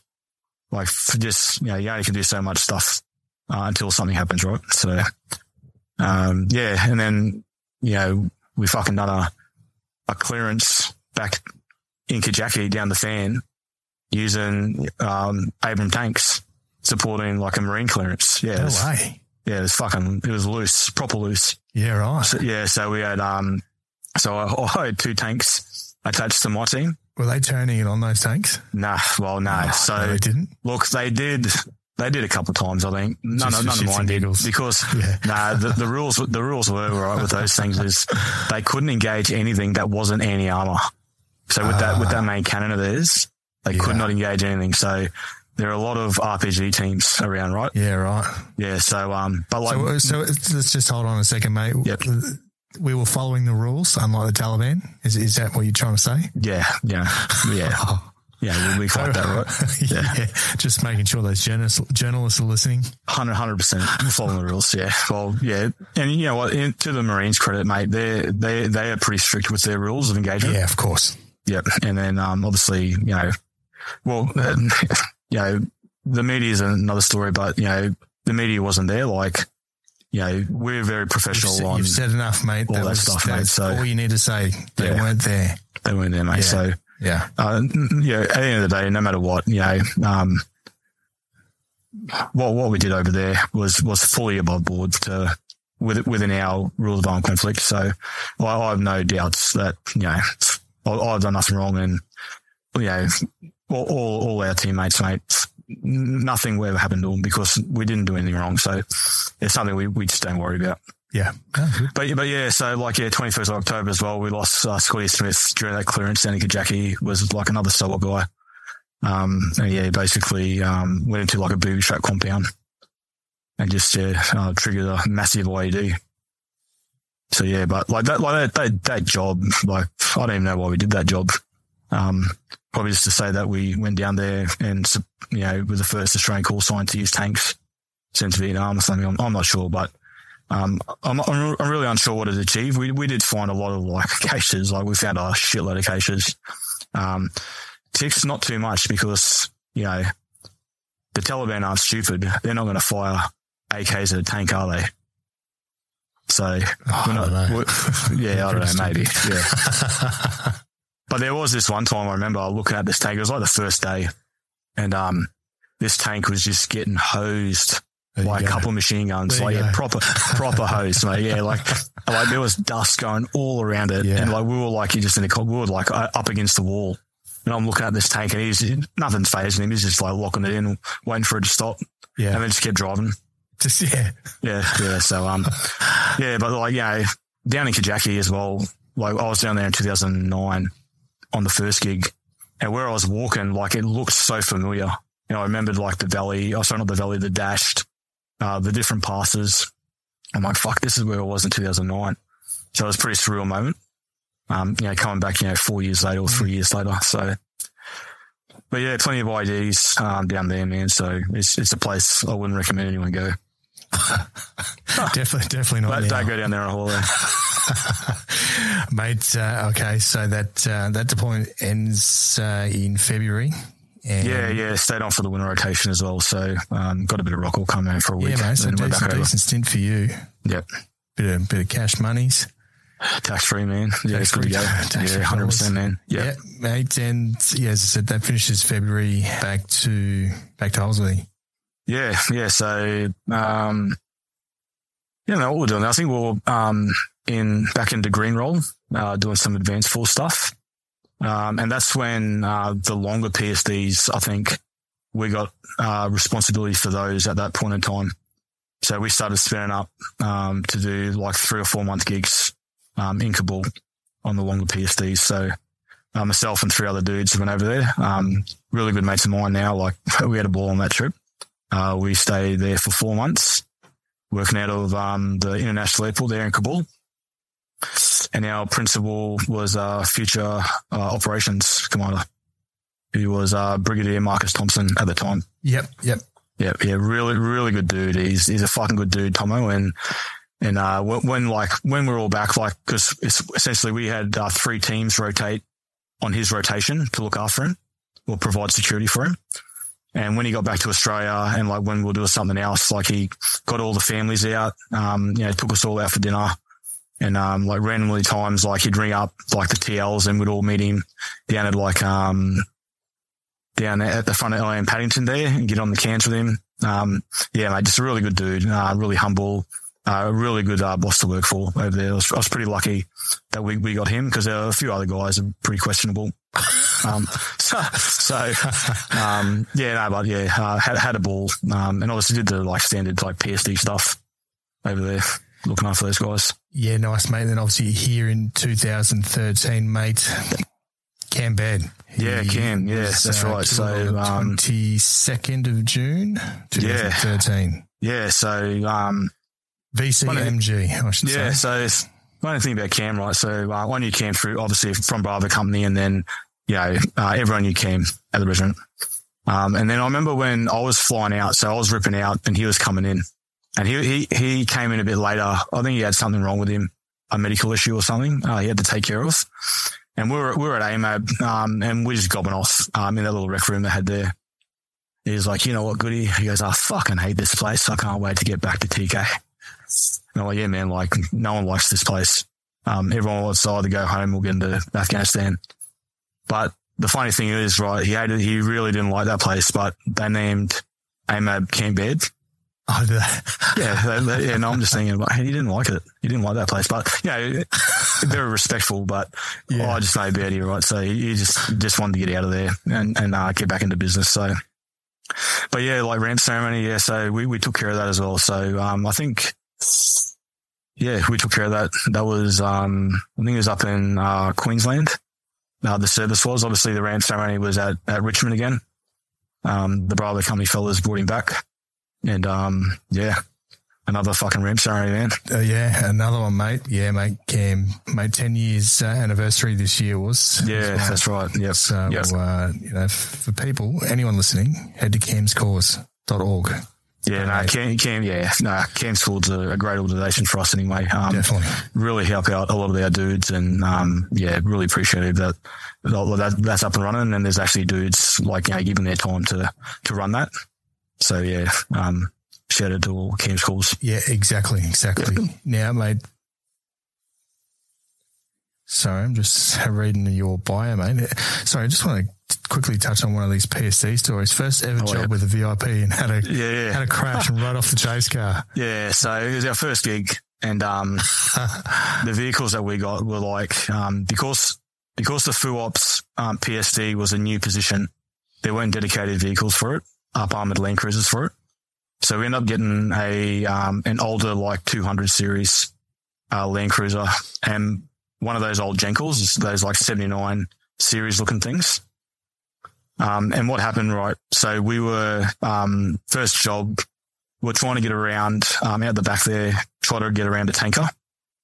Uh, cause the tanker was just being an idiot and, um, got on the com said, I'm going to punch around this guy, just, you know, follow me. Um, the, the Jenkel or the 79 series, um, was a manual, but it didn't have like braking like the 200 series does. So I just gunned it to overtake this tanker. The Jenkel's up my ass. And then the tanker essentially, um, swipes me and tries to cut me off. So I slam on the brakes, but this Jenkel fucking didn't slam on the brakes and just like crumped us, like proper crumped us, doing about like 80, 90 K an hour. Um, and it was only lucky that the 200 series we were in had this massive steel like bar on the back of it.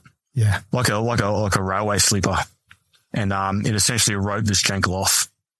And um, yeah, they they just limped it back into to KAIA, into the, the airport there.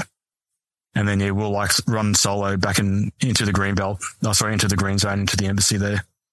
So um, yeah, first ever gig, and um, we're just like, sorry, boss, that won't happen again. Fuck. Yeah. Yeah. So, bit of experience. Yeah. Right, mate. Now, so what's that? 2013's done.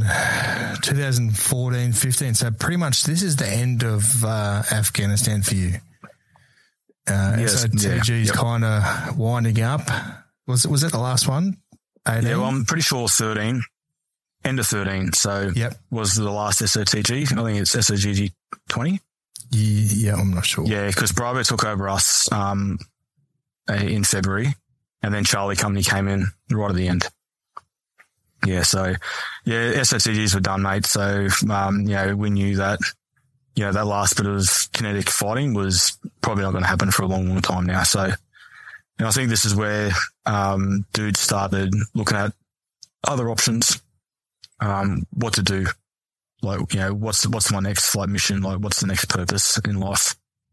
Um, but yeah, like you know, Iraq kicked off a couple, you know, a year later, which sort of gave dudes hope um, to try to get stuck back into it. Yeah. You know, So Op Okra. Yeah, Iraq. yeah. So that, that was um, yeah, the Iraq thing. Okay. Yeah. Yeah. Sweet, mate. Yeah. So you guys bit a bit of hope there, thinking that uh, there's going to be a bit of war fighting in in Iraq, Yes, no, but never really eventuated. Australian government didn't want to do that, mate. So, um, yeah, so our, our job was primarily just a, a training force to help train uh, the the CTS, I think they were called, like the the counterterrorism. CTS. Yeah. Yeah, yeah, yeah. So there was, I think, one CTR and two CTR. Um, and yeah, like you know, their sole job was to retake Iraq from ISIS. So that was their sole job. So, um, it was good helping those guys out because they actually wanted to fight for their country.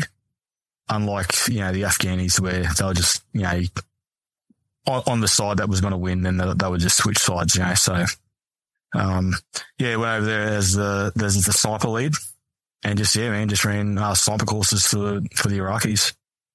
Yeah, ran, ran stuff like down in, um, in Baghdad and then up to Al Asad. Yeah, just chopped and changed. It was good. Yeah. Nice, mate. Nice. And yeah, as you said, mate, they're, they're total different. You know, this is your first trip to Iraq as well, so it's total Yeah, different. that's right. Total different fucking scenario. ISIS at that stage, 2015 or 14, they they had their offensive and they went too far out of baggers at one stage. Yeah, no, they weren't. So, um, so our our task was to essentially help them take Ramadi. So that was um, where our focus was, and that's where well the ground the ground forces focused on retaking Ramadi. And um, our job was essentially provide training for the ground elements, but then also um, help with uh, coordinating the air because it was just all air in Iraq that, that time in Iraq. Like it was just literally destroy a compound, oh, sorry, a, a, like a, a block and then put the ground dudes in to clear it. And that, that's how they did it. So, um, there wasn't too much left of the, of the towns Yeah. sort of during that process, but Yep. you know, these, these guys had like fucking huge, like, you know, vehicle borne IEDs coming at, you know, the Iraqis. So, um, you know, it, it wouldn't have been, as an Iraqi, it, would, it wouldn't have been a good environment to fight in. Knowing like these things coming with like 100, 200 kilograms of explosives all an ass towards, you know? yeah. So there's actually a lot of it, really impressive footage, um, you know, of, of ISIS using, using drones to coordinate the VBIDs. Yeah.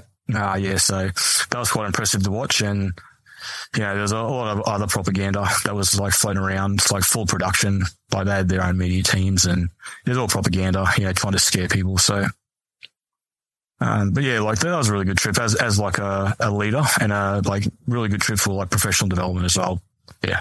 Yeah. But, uh, zero, zero fighting for, for us anyway. So Yeah, yeah, fucking mate. Uh, I reckon we could have uh, bumped shoulders again in baggers. yeah, uh, yeah, maybe. early 2016. What's your thoughts here, mate? Now, obviously, the whole fighting capability is starting to. It, it's gone. That's it. That's that's the end As, of it, it. as in the Australian fighting capability. Yeah. Yeah. Well, What's Yeah, the, what's, what's the talk going around Two Commando at this stage? oh, gotcha. Um, yeah.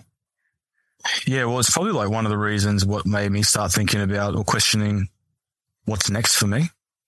Um, but don't get me wrong, like, you know, places like Two Commando and SSR, they're always going to be like super professional, um, units, no matter what, right?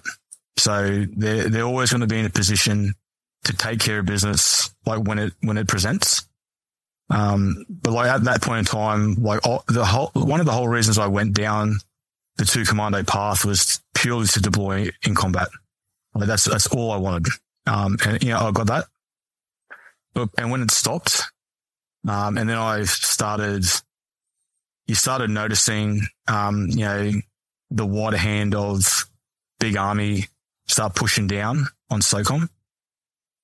That's, that's not why I joined. Um, and I get it right. Like, you know, adaptability. It's like one of the commando attributes, one of the, the attributes of the Australian soldier. Um, I just found that hard to adapt to. That makes sense. Um, and, you know, and I just, yeah, thought that's when I started thinking about like, what's next? What, what's coming up next? So, um, as for the fighting capability, um, you know, I tell this to everyone that I talk to about all this stuff. The Australian Army or the ADF in general was the most sharpest in 2013. So 2013 is when it was the sharpest. And ever since 2013, it was just slowly getting more blunter and blunter and blunter and blunter until it's like a butter knife, you know, and, um, and you know what? That's just like how it goes, right? So Vietnam, you know, i reckon the same thing happened in Vietnam. So after Vietnam, yeah, everyone's drills were like, you know, SMICO had all that like combat experience, all those like hardened like soldiers. And then time just pushed them out, um, until that next conflict. And I think like that's sort of what's happened, um, with the ADF in general, you know, and where it's at now, you know, um, I don't really want to comment on that, but um, yeah, 2013, mate, is, is when it was the sharpest. And I only can talk about two commando.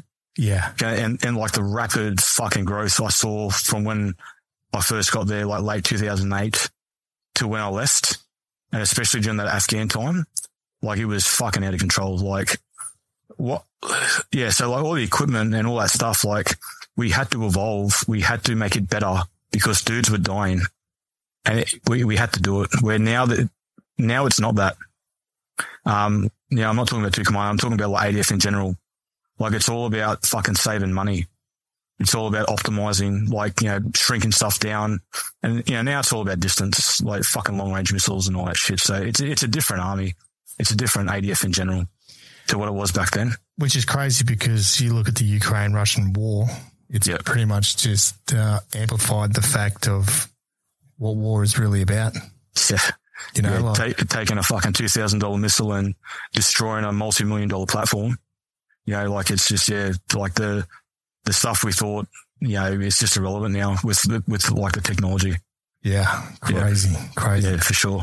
However, still got the trench warfare fighting, which has gone back to the World War yeah. fucking era. Yeah, hundred percent. Yeah, crazy, yep. absolutely crazy. Yeah. So you do another stint in uh, TAG. Yep. And this, Yep. 2017, and you have your first uh, first child. Yeah, yeah. So I Family's think that's become a bit of a priority now. Hundred percent, mate. And that's just, and sort of that was the moment. Um, and like, don't get me wrong, like I love Two Commando. It was it was my home, best ten years of my life, hands down, right? Um, but yeah, like you said, man, once once you start bringing like life in that rely on you, and you get more responsibility, like your priorities change, and um, you know, my priorities shifted then to my family. Like it essentially happened fucking overnight. Um, and then, yeah, I was just like going away, um, away from my very young family, um, and not really achieving, achieving anything. Yeah. Um, and that, and yeah, and that's when, um, you know, and just like I was fucking getting cooked too, mate, about, you know, you know, deployment after deployment after deployment, you know, high tempo, high tempo. And yeah, I just wanted, you know, um, I didn't want to raise my kids like a lot of the dudes there were raising their kids. I know it sounds like selfish, but yeah, I wanted to be there for my kids. I didn't want to be away more than I was there. Yeah. And that, but that's just, that was just me. Uh, because, you know, um, you know, I saw, you know, some of the guys like kids, like they were, you know, acting out, like proper acting out it's because they didn't have a, like a proper father figure yeah, yeah. in their lives. Yeah. And, and I didn't want that to happen to me or my kids. You know, I want to be like super close with my, my kids and yeah, I wanted them to think I was their best friend. Yeah. And all that stuff. So yeah, man. So yeah, um, yeah, 2017. Yeah. When I had my first child, And, um, yeah, man, family became priority, not the ADF. That's it. So 2018, yeah. mate. That's it. That's uh, yeah, yeah. Well, yeah. Essentially, like, like the wheel started in motion, like I think like late 2017, and then yeah, um, early 2018, man, I was I was done, fully separated. Um, yeah, off to the UAE for a couple of years. Yeah, yeah, and when you say you moved to the UAE, you're working, uh, doing this uh, consultancy work. Did you take your family over with you?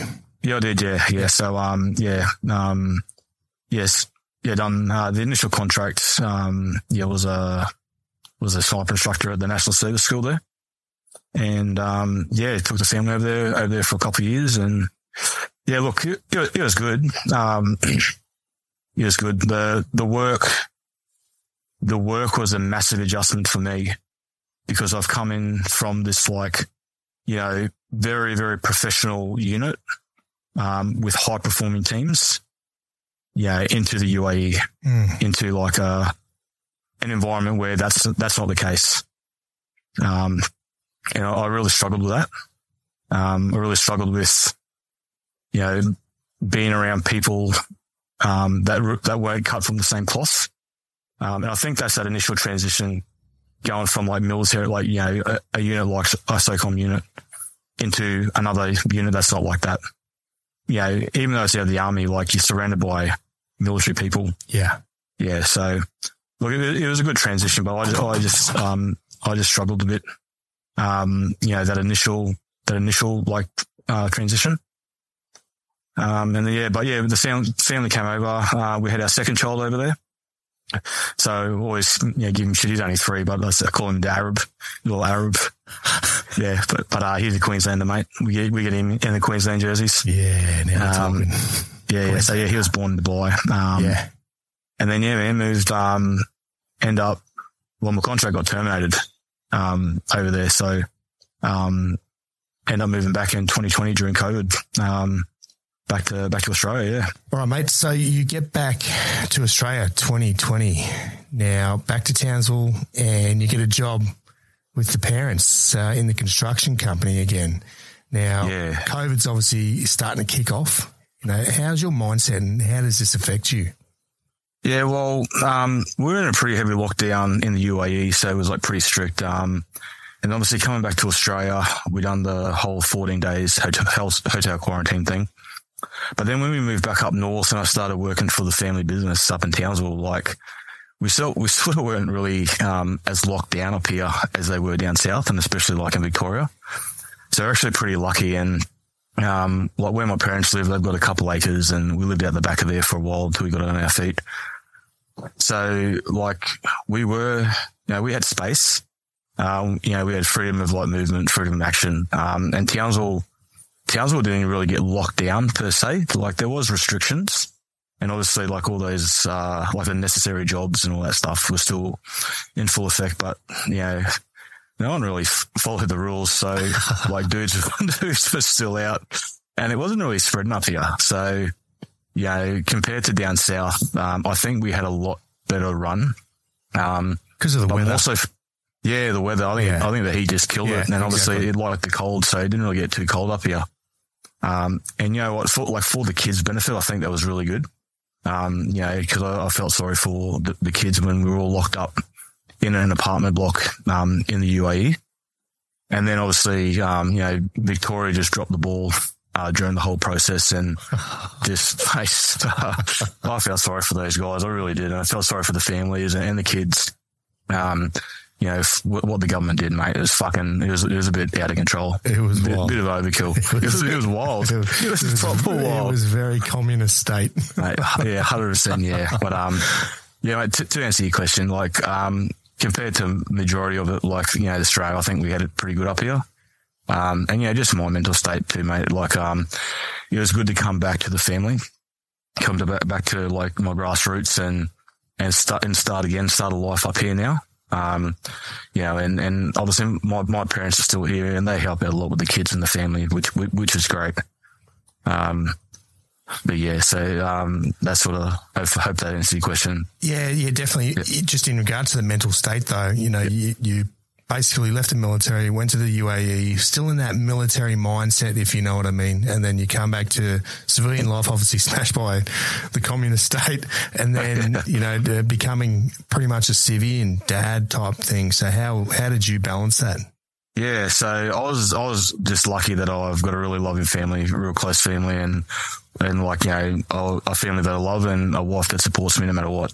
Um, so that sort of whole transition, it was hard. Obviously, like you said, um, going from like, you know, two commando, um, to that real, like, you know, that, that culture, that real close tribe, um, going into the UAE and experience, um, you know, obviously probably the opposite there. Everyone's sort of just out for themselves. Um, and then coming straight into Civvy Street where there's none of that. And obviously COVID sort of they blocked that as well with like everyone hanging out together, me catching up with my buddies from back in the day. So I was just lucky that like my family, um, supported me, um, and we all love each other. So a real like tight knit family sort of helped me out. But yeah, mate, I, I, did struggle. Like obviously coming from, from that military tribe, you know, as people say, in, into like the big bad, you know, civvy ocean by yourself. Um, and then it's just you and your, your close crew, which is your family. Um, so, so, I did struggle with that. Obviously, there was an adjustment period, um, but you know, you just got to push through it, I think, and um, not play a victim, and always try to um, make stuff happen for yourself and, and, and, do what you can, and especially with with a family and responsibility. Like we had we had three mortgages. Um, had an apartment in Melbourne um, student accommodation, and, and, there was no one in it for two years. Yeah, oh shit, in yeah, Melbourne so too. in Melbourne, yeah, down in Swanston Street. Like it's a gold, it's a gold mine now, and always was, but that yeah. two year period, man, it, it, and it financially like um, fucked us. Um, put us back, and then we had um, had a property in, in Brisbane with with shit tenants that that proper fucked us as well. And then obviously our place in Townsville and all that as well, mate, just compounded like mentally on me and put a lot of pressure on me to try to get out there and, and earn the dollars to, to, to, to sort all that stuff out. Um, but you know what? Time passes, man, and nothing lasts forever, and you just got to like make it work. Uh, yeah. Uh, with the situation that you're in, yeah. So, what were the plans? You, you so you're doing a bit of work yes, for your parents. Yeah, so yes, I did. Yeah, mate. So they, they give me a start, um, and yeah, I was rigging. So I was rigging and crane driving for them, and doing a bit of ball making as well. So sort of that, you know, what we talked about back in the day, school-based apprenticeship stuff and work experience, it, it come in handy. And like every time I'd come back on our holidays, mate, I'd try to get behind the grind get, and keep my man skills up. And I, I really enjoyed it coming back to Australia, um, and like buying all my tools and really honing in the man skills where, you know, in the army, you can't really do that because you're in rental properties or in, yeah. in apartments. And especially in the UAE, like you can't, you know, you can't have a grinder or a welder in the UAE. you know, you'll burn those friggin', you know, slave put together apartments down with all that um, cladding they're having it. So, yeah. So, no, like I, I enjoyed it, mate, and I think that sort of helped out as well. Quite mentally is just um, focusing on um, getting those skills back up, mate. Um, you know, no gunfight anymore. Now it's all about, you know, building and, you know, you know, hooking in, building the back area for the house and that and helping the family. Yeah, but yeah, I, I done I done some rigging for a fair while, and obviously my parents gave me a start and, and helped us out a lot, um, and I'm real thankful for that. Um, we wouldn't be where we are today without those guys. And, and, and, you know, like I also need to give big thanks to my family, especially like my wife, Jessica. Um, like all the psychos and mental cases you have on you, Matty, like there's always nine, out, nine out of 10, there's always, know, like a, a good woman behind them. And, um, you know, Jess really helped me out going through that transition. And, yeah, if it wasn't for her, we've been through a lot together. And um, you know, if it wasn't it wasn't for her, um, there'd probably be a little bit of a different outcome. But um, yeah, you know, I wouldn't probably be as stable in that without Jess, especially during that transition uh, process. Yeah, right, mate. Yeah, yeah. And just as I, I'll just touch on that, mate. yeah, yeah.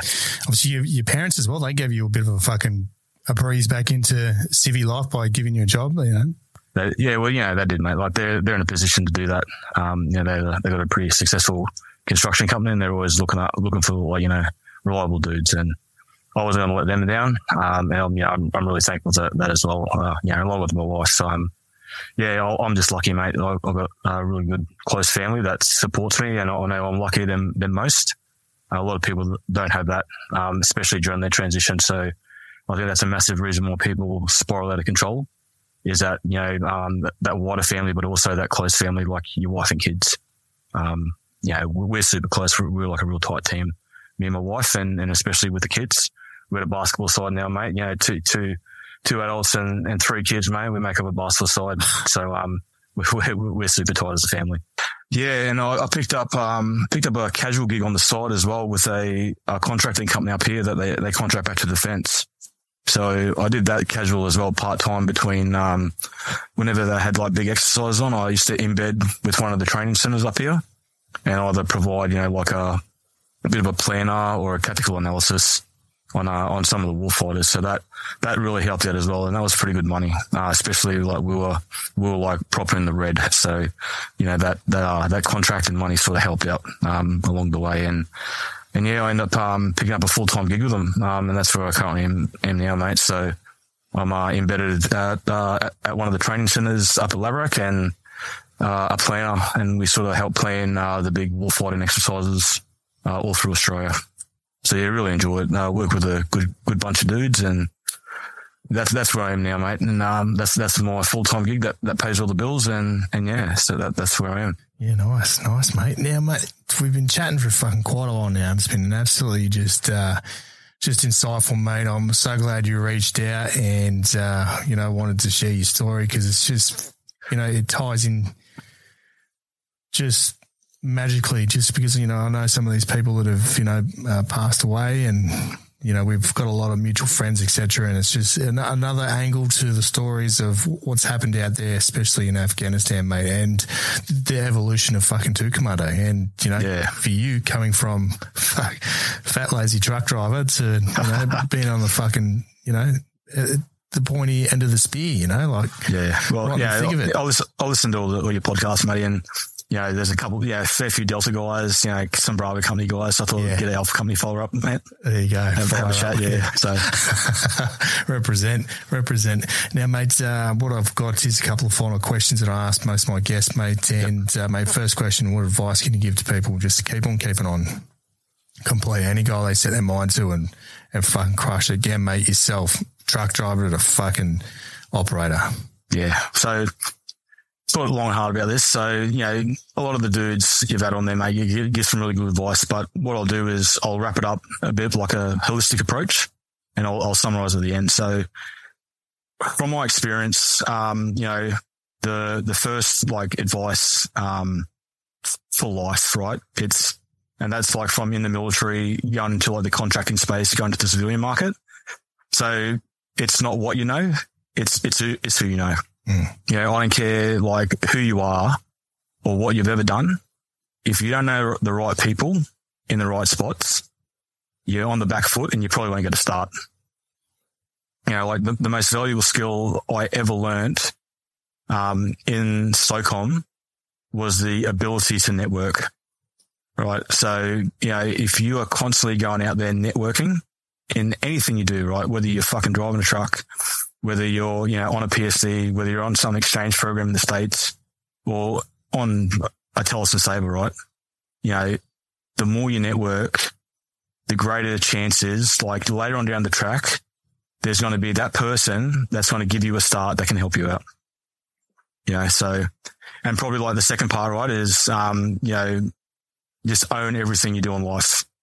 Know, so, you know, stop looking for fucking hand. Oh, sorry. Yeah. Stop looking for fucking handouts, you know, and just like, if you fuck up, you fuck up, you know, eat a bit of humble pie and just, you know, get on with life. Um, you know, at the end of the day, right. So being a commando, uh, being a tanky or an armored corps guy, like that shit doesn't mean shit in Civvy Street mm. in like the corporate world. Like the skills the military teach guys don't really like equal fucking anything mm. in Civvy Street. You know, so you know, it, it's up to you to constantly upskill yourself. Like we, in the military, the military is constantly upskilling you to what make you like an asset, right, to the military and the teams. You know, dudes looking to get out, um, or even dudes in now, like you need to just constantly upskill yourself to make you look like a valuable fucking member of your next team. You know, and you just can't like get out of the military and just expect stuff, which a lot of yeah. people do. Yeah. Like you need to fucking own it and you need to make it work, right? So yeah, to, to summarize it, Matty, like, so, you know, just continually network, and just always look for opportunities to make yourself better. Upskill. Yeah. Mate, that's that's probably one of the best fucking explanations or a bit of advice you can give. But mate, I'm totally with you. And it's nothing worse than seeing these people. I've, and I've, I've got them running a security company, mate. You get these people getting out of the army thinking that, you know, they've done a trip to fucking Iraq or trip to the fucking Solomon Islands and think they Yep. fucking can Yeah. transfer into civvy life and should be at the fucking top of the food chain as soon as they get out. Shut the fuck up. But, Yeah, no, hundred percent, man. And You know- you know well. I, I saw that. Yeah, I saw that like fucking overseas Yeah. contracting is like you could be the fucking best operator at you know a special forces unit, but some fucking boob from fucking one or two para in the UK will get that gig because he know knows someone. the fucking supervisor, Exactly. mate. Yep. Exactly. Yep. So All right, mate. Uh, second question. What is the plans for the future? Yeah, so um, I'm looking at taking probably about two and a half, three months off to the truth, Matty. I'm, I'm, I'm just cooked from, um, you know, I didn't really take long service back at two commando. I transitioned out, went straight to the UAE, got all my all my long service. Uh, I had about 80 days in the book, I think, got all that paid out. So straight back into working. So um, you know, a few things have lined up now, and I can afford to take a bit of time off. Um, and we're like in the down period of uh, of like the exercise season too. So we're planning for next year, but um, you know, I, I can do all that sort of pretty much from home and and just just just going to work now and then. So, but um, yeah, during that time off, mate, I'll um, I've got a you know, I, I build web, websites on the side. I've been building websites um, like since I was a kid, but like properly probably for the last like five or six years.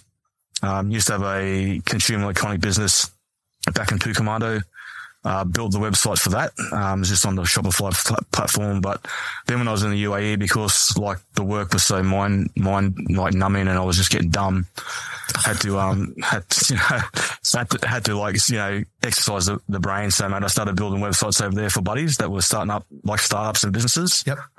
And, um, yeah, I just keep getting inquiries back, back home now. I build a couple back home and, I just thought, fuck it, mate. I'm gonna, um, you know, create my own little studio and um, and go from there, mate. So, um, yeah, like the studio is called Studio 079. Yep. Um, the website's uh, studio079.com.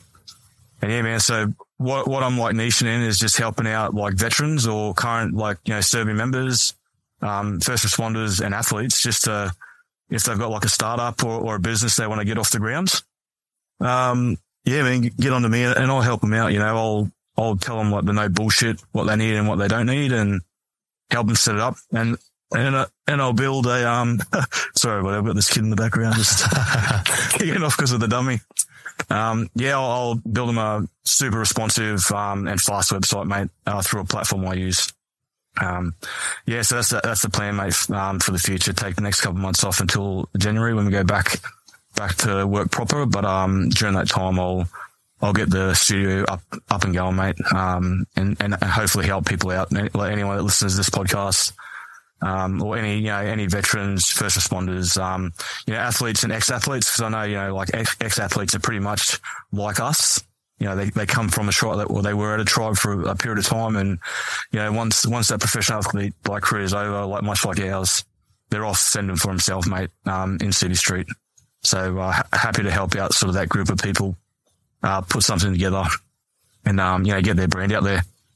And, um, if I can help them out that way, you know, just takes one less pain off them and saves them a bit of time, then, uh, ha- happy to do that.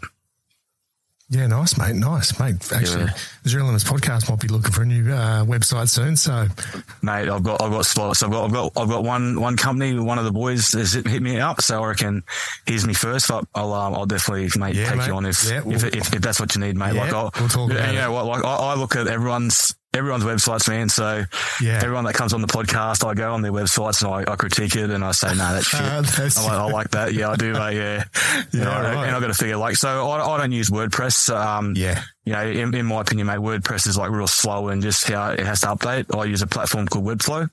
Yeah. Um, and it's probably one of the fastest uh, hosting servers I've come across and you can just do so much with it. Um, super responsive and whatever you want, you can do with it. Um, it just takes a few tweaks and, um, all that, mate. So I've, I've sort of mastered that over the last two years. I've been on that about two years now, just, um, sort of refining my skills on that. Fuck, exercise, exercising that brain. mate, I have to, eh? Or, you know, I, I don't know. It's just, it's just me. I'm, I've got like, you know, not ADHD, but I've just got a real addictive personality. And sort of once I latch onto something and fully understand it, I just want to learn more and, Mate, I'm the and same. be the best I can. I'm the same. I think it comes from that, that military mindset, mate. You just want yeah, to mate. keep, keep thriving and complete Hundred goals. percent. Yeah, and- and why not, mate? You know, you don't want to like go stagnant, and you don't want to like settle for anything less than your standards. So, Yeah, exactly. Mate, uh, third question.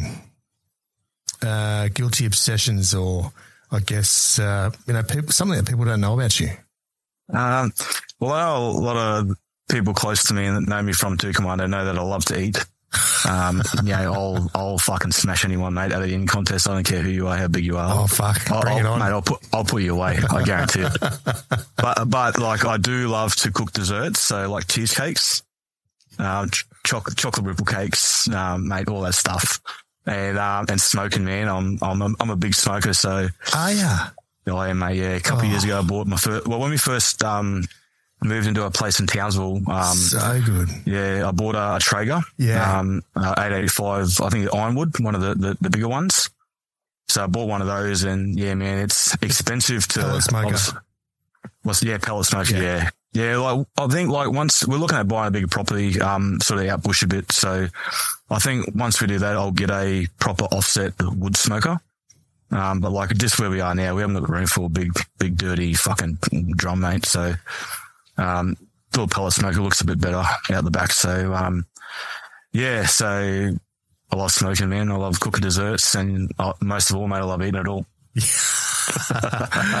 Yeah, awesome. It's funny because majority guys go through that stage of smoking meats and then it'll turn Yeah. into lawn care and then Yeah, they do. They, growing Yeah, well, lawn care, mate. Before smoking meats, you're right. It, it was lawn care because I ripped up all my lawn. I done all, I done all the back in my house, mate. I'd laid all turf, mate, and lawn care was like yeah priority for about a couple of months there.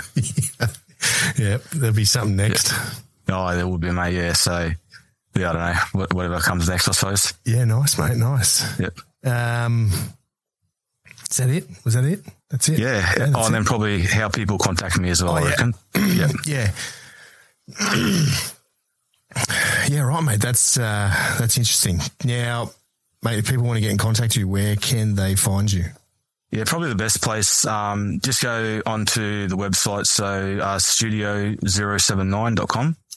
Um, all the details up there or my email is just mel, M-A-L at, uh, studio079.com.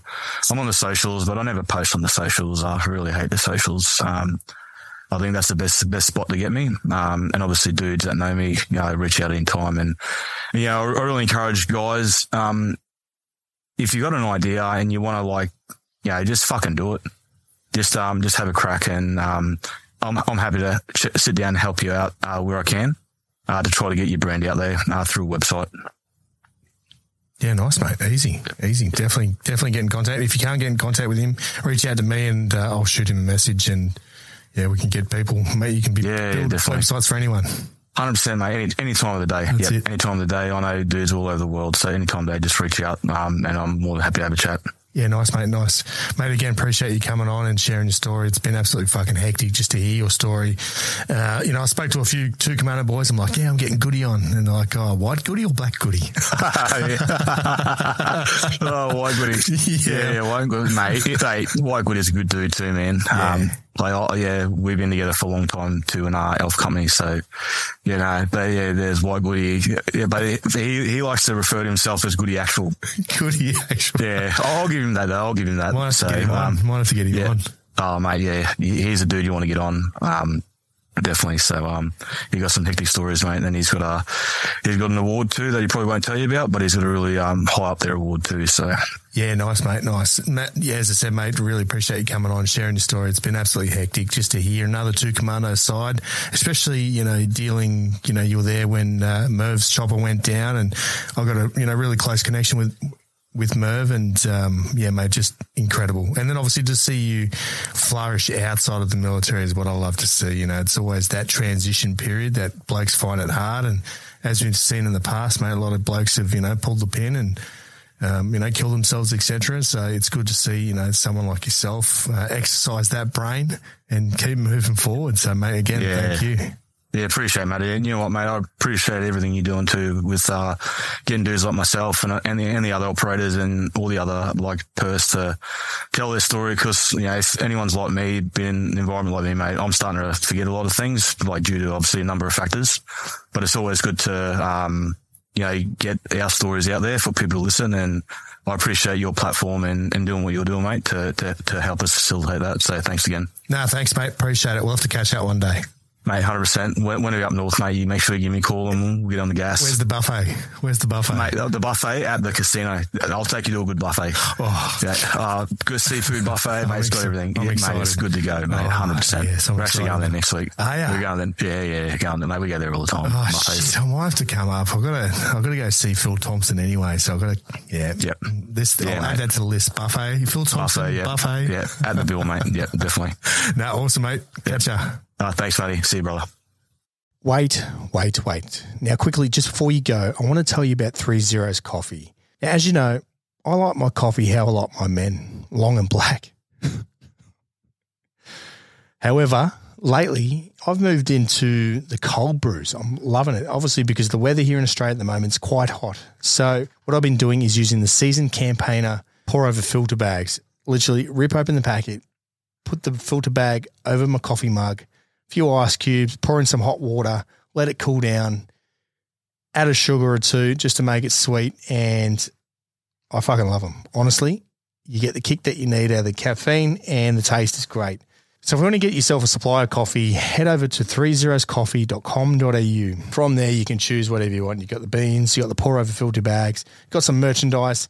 And just to let you know that a percentage of their sales is forwarded to organisations that support first responders. So while you're getting your coffee, you're doing a good deed by getting some of this money to the first responders and where it needs to go. While you're there, don't forget to use the discount code 3Z Limits. Now, look in our bio, you see that discount code, use it, get your discounts. So, again, jump onto 3zeroscoffee.com.au and grab yourself a supply.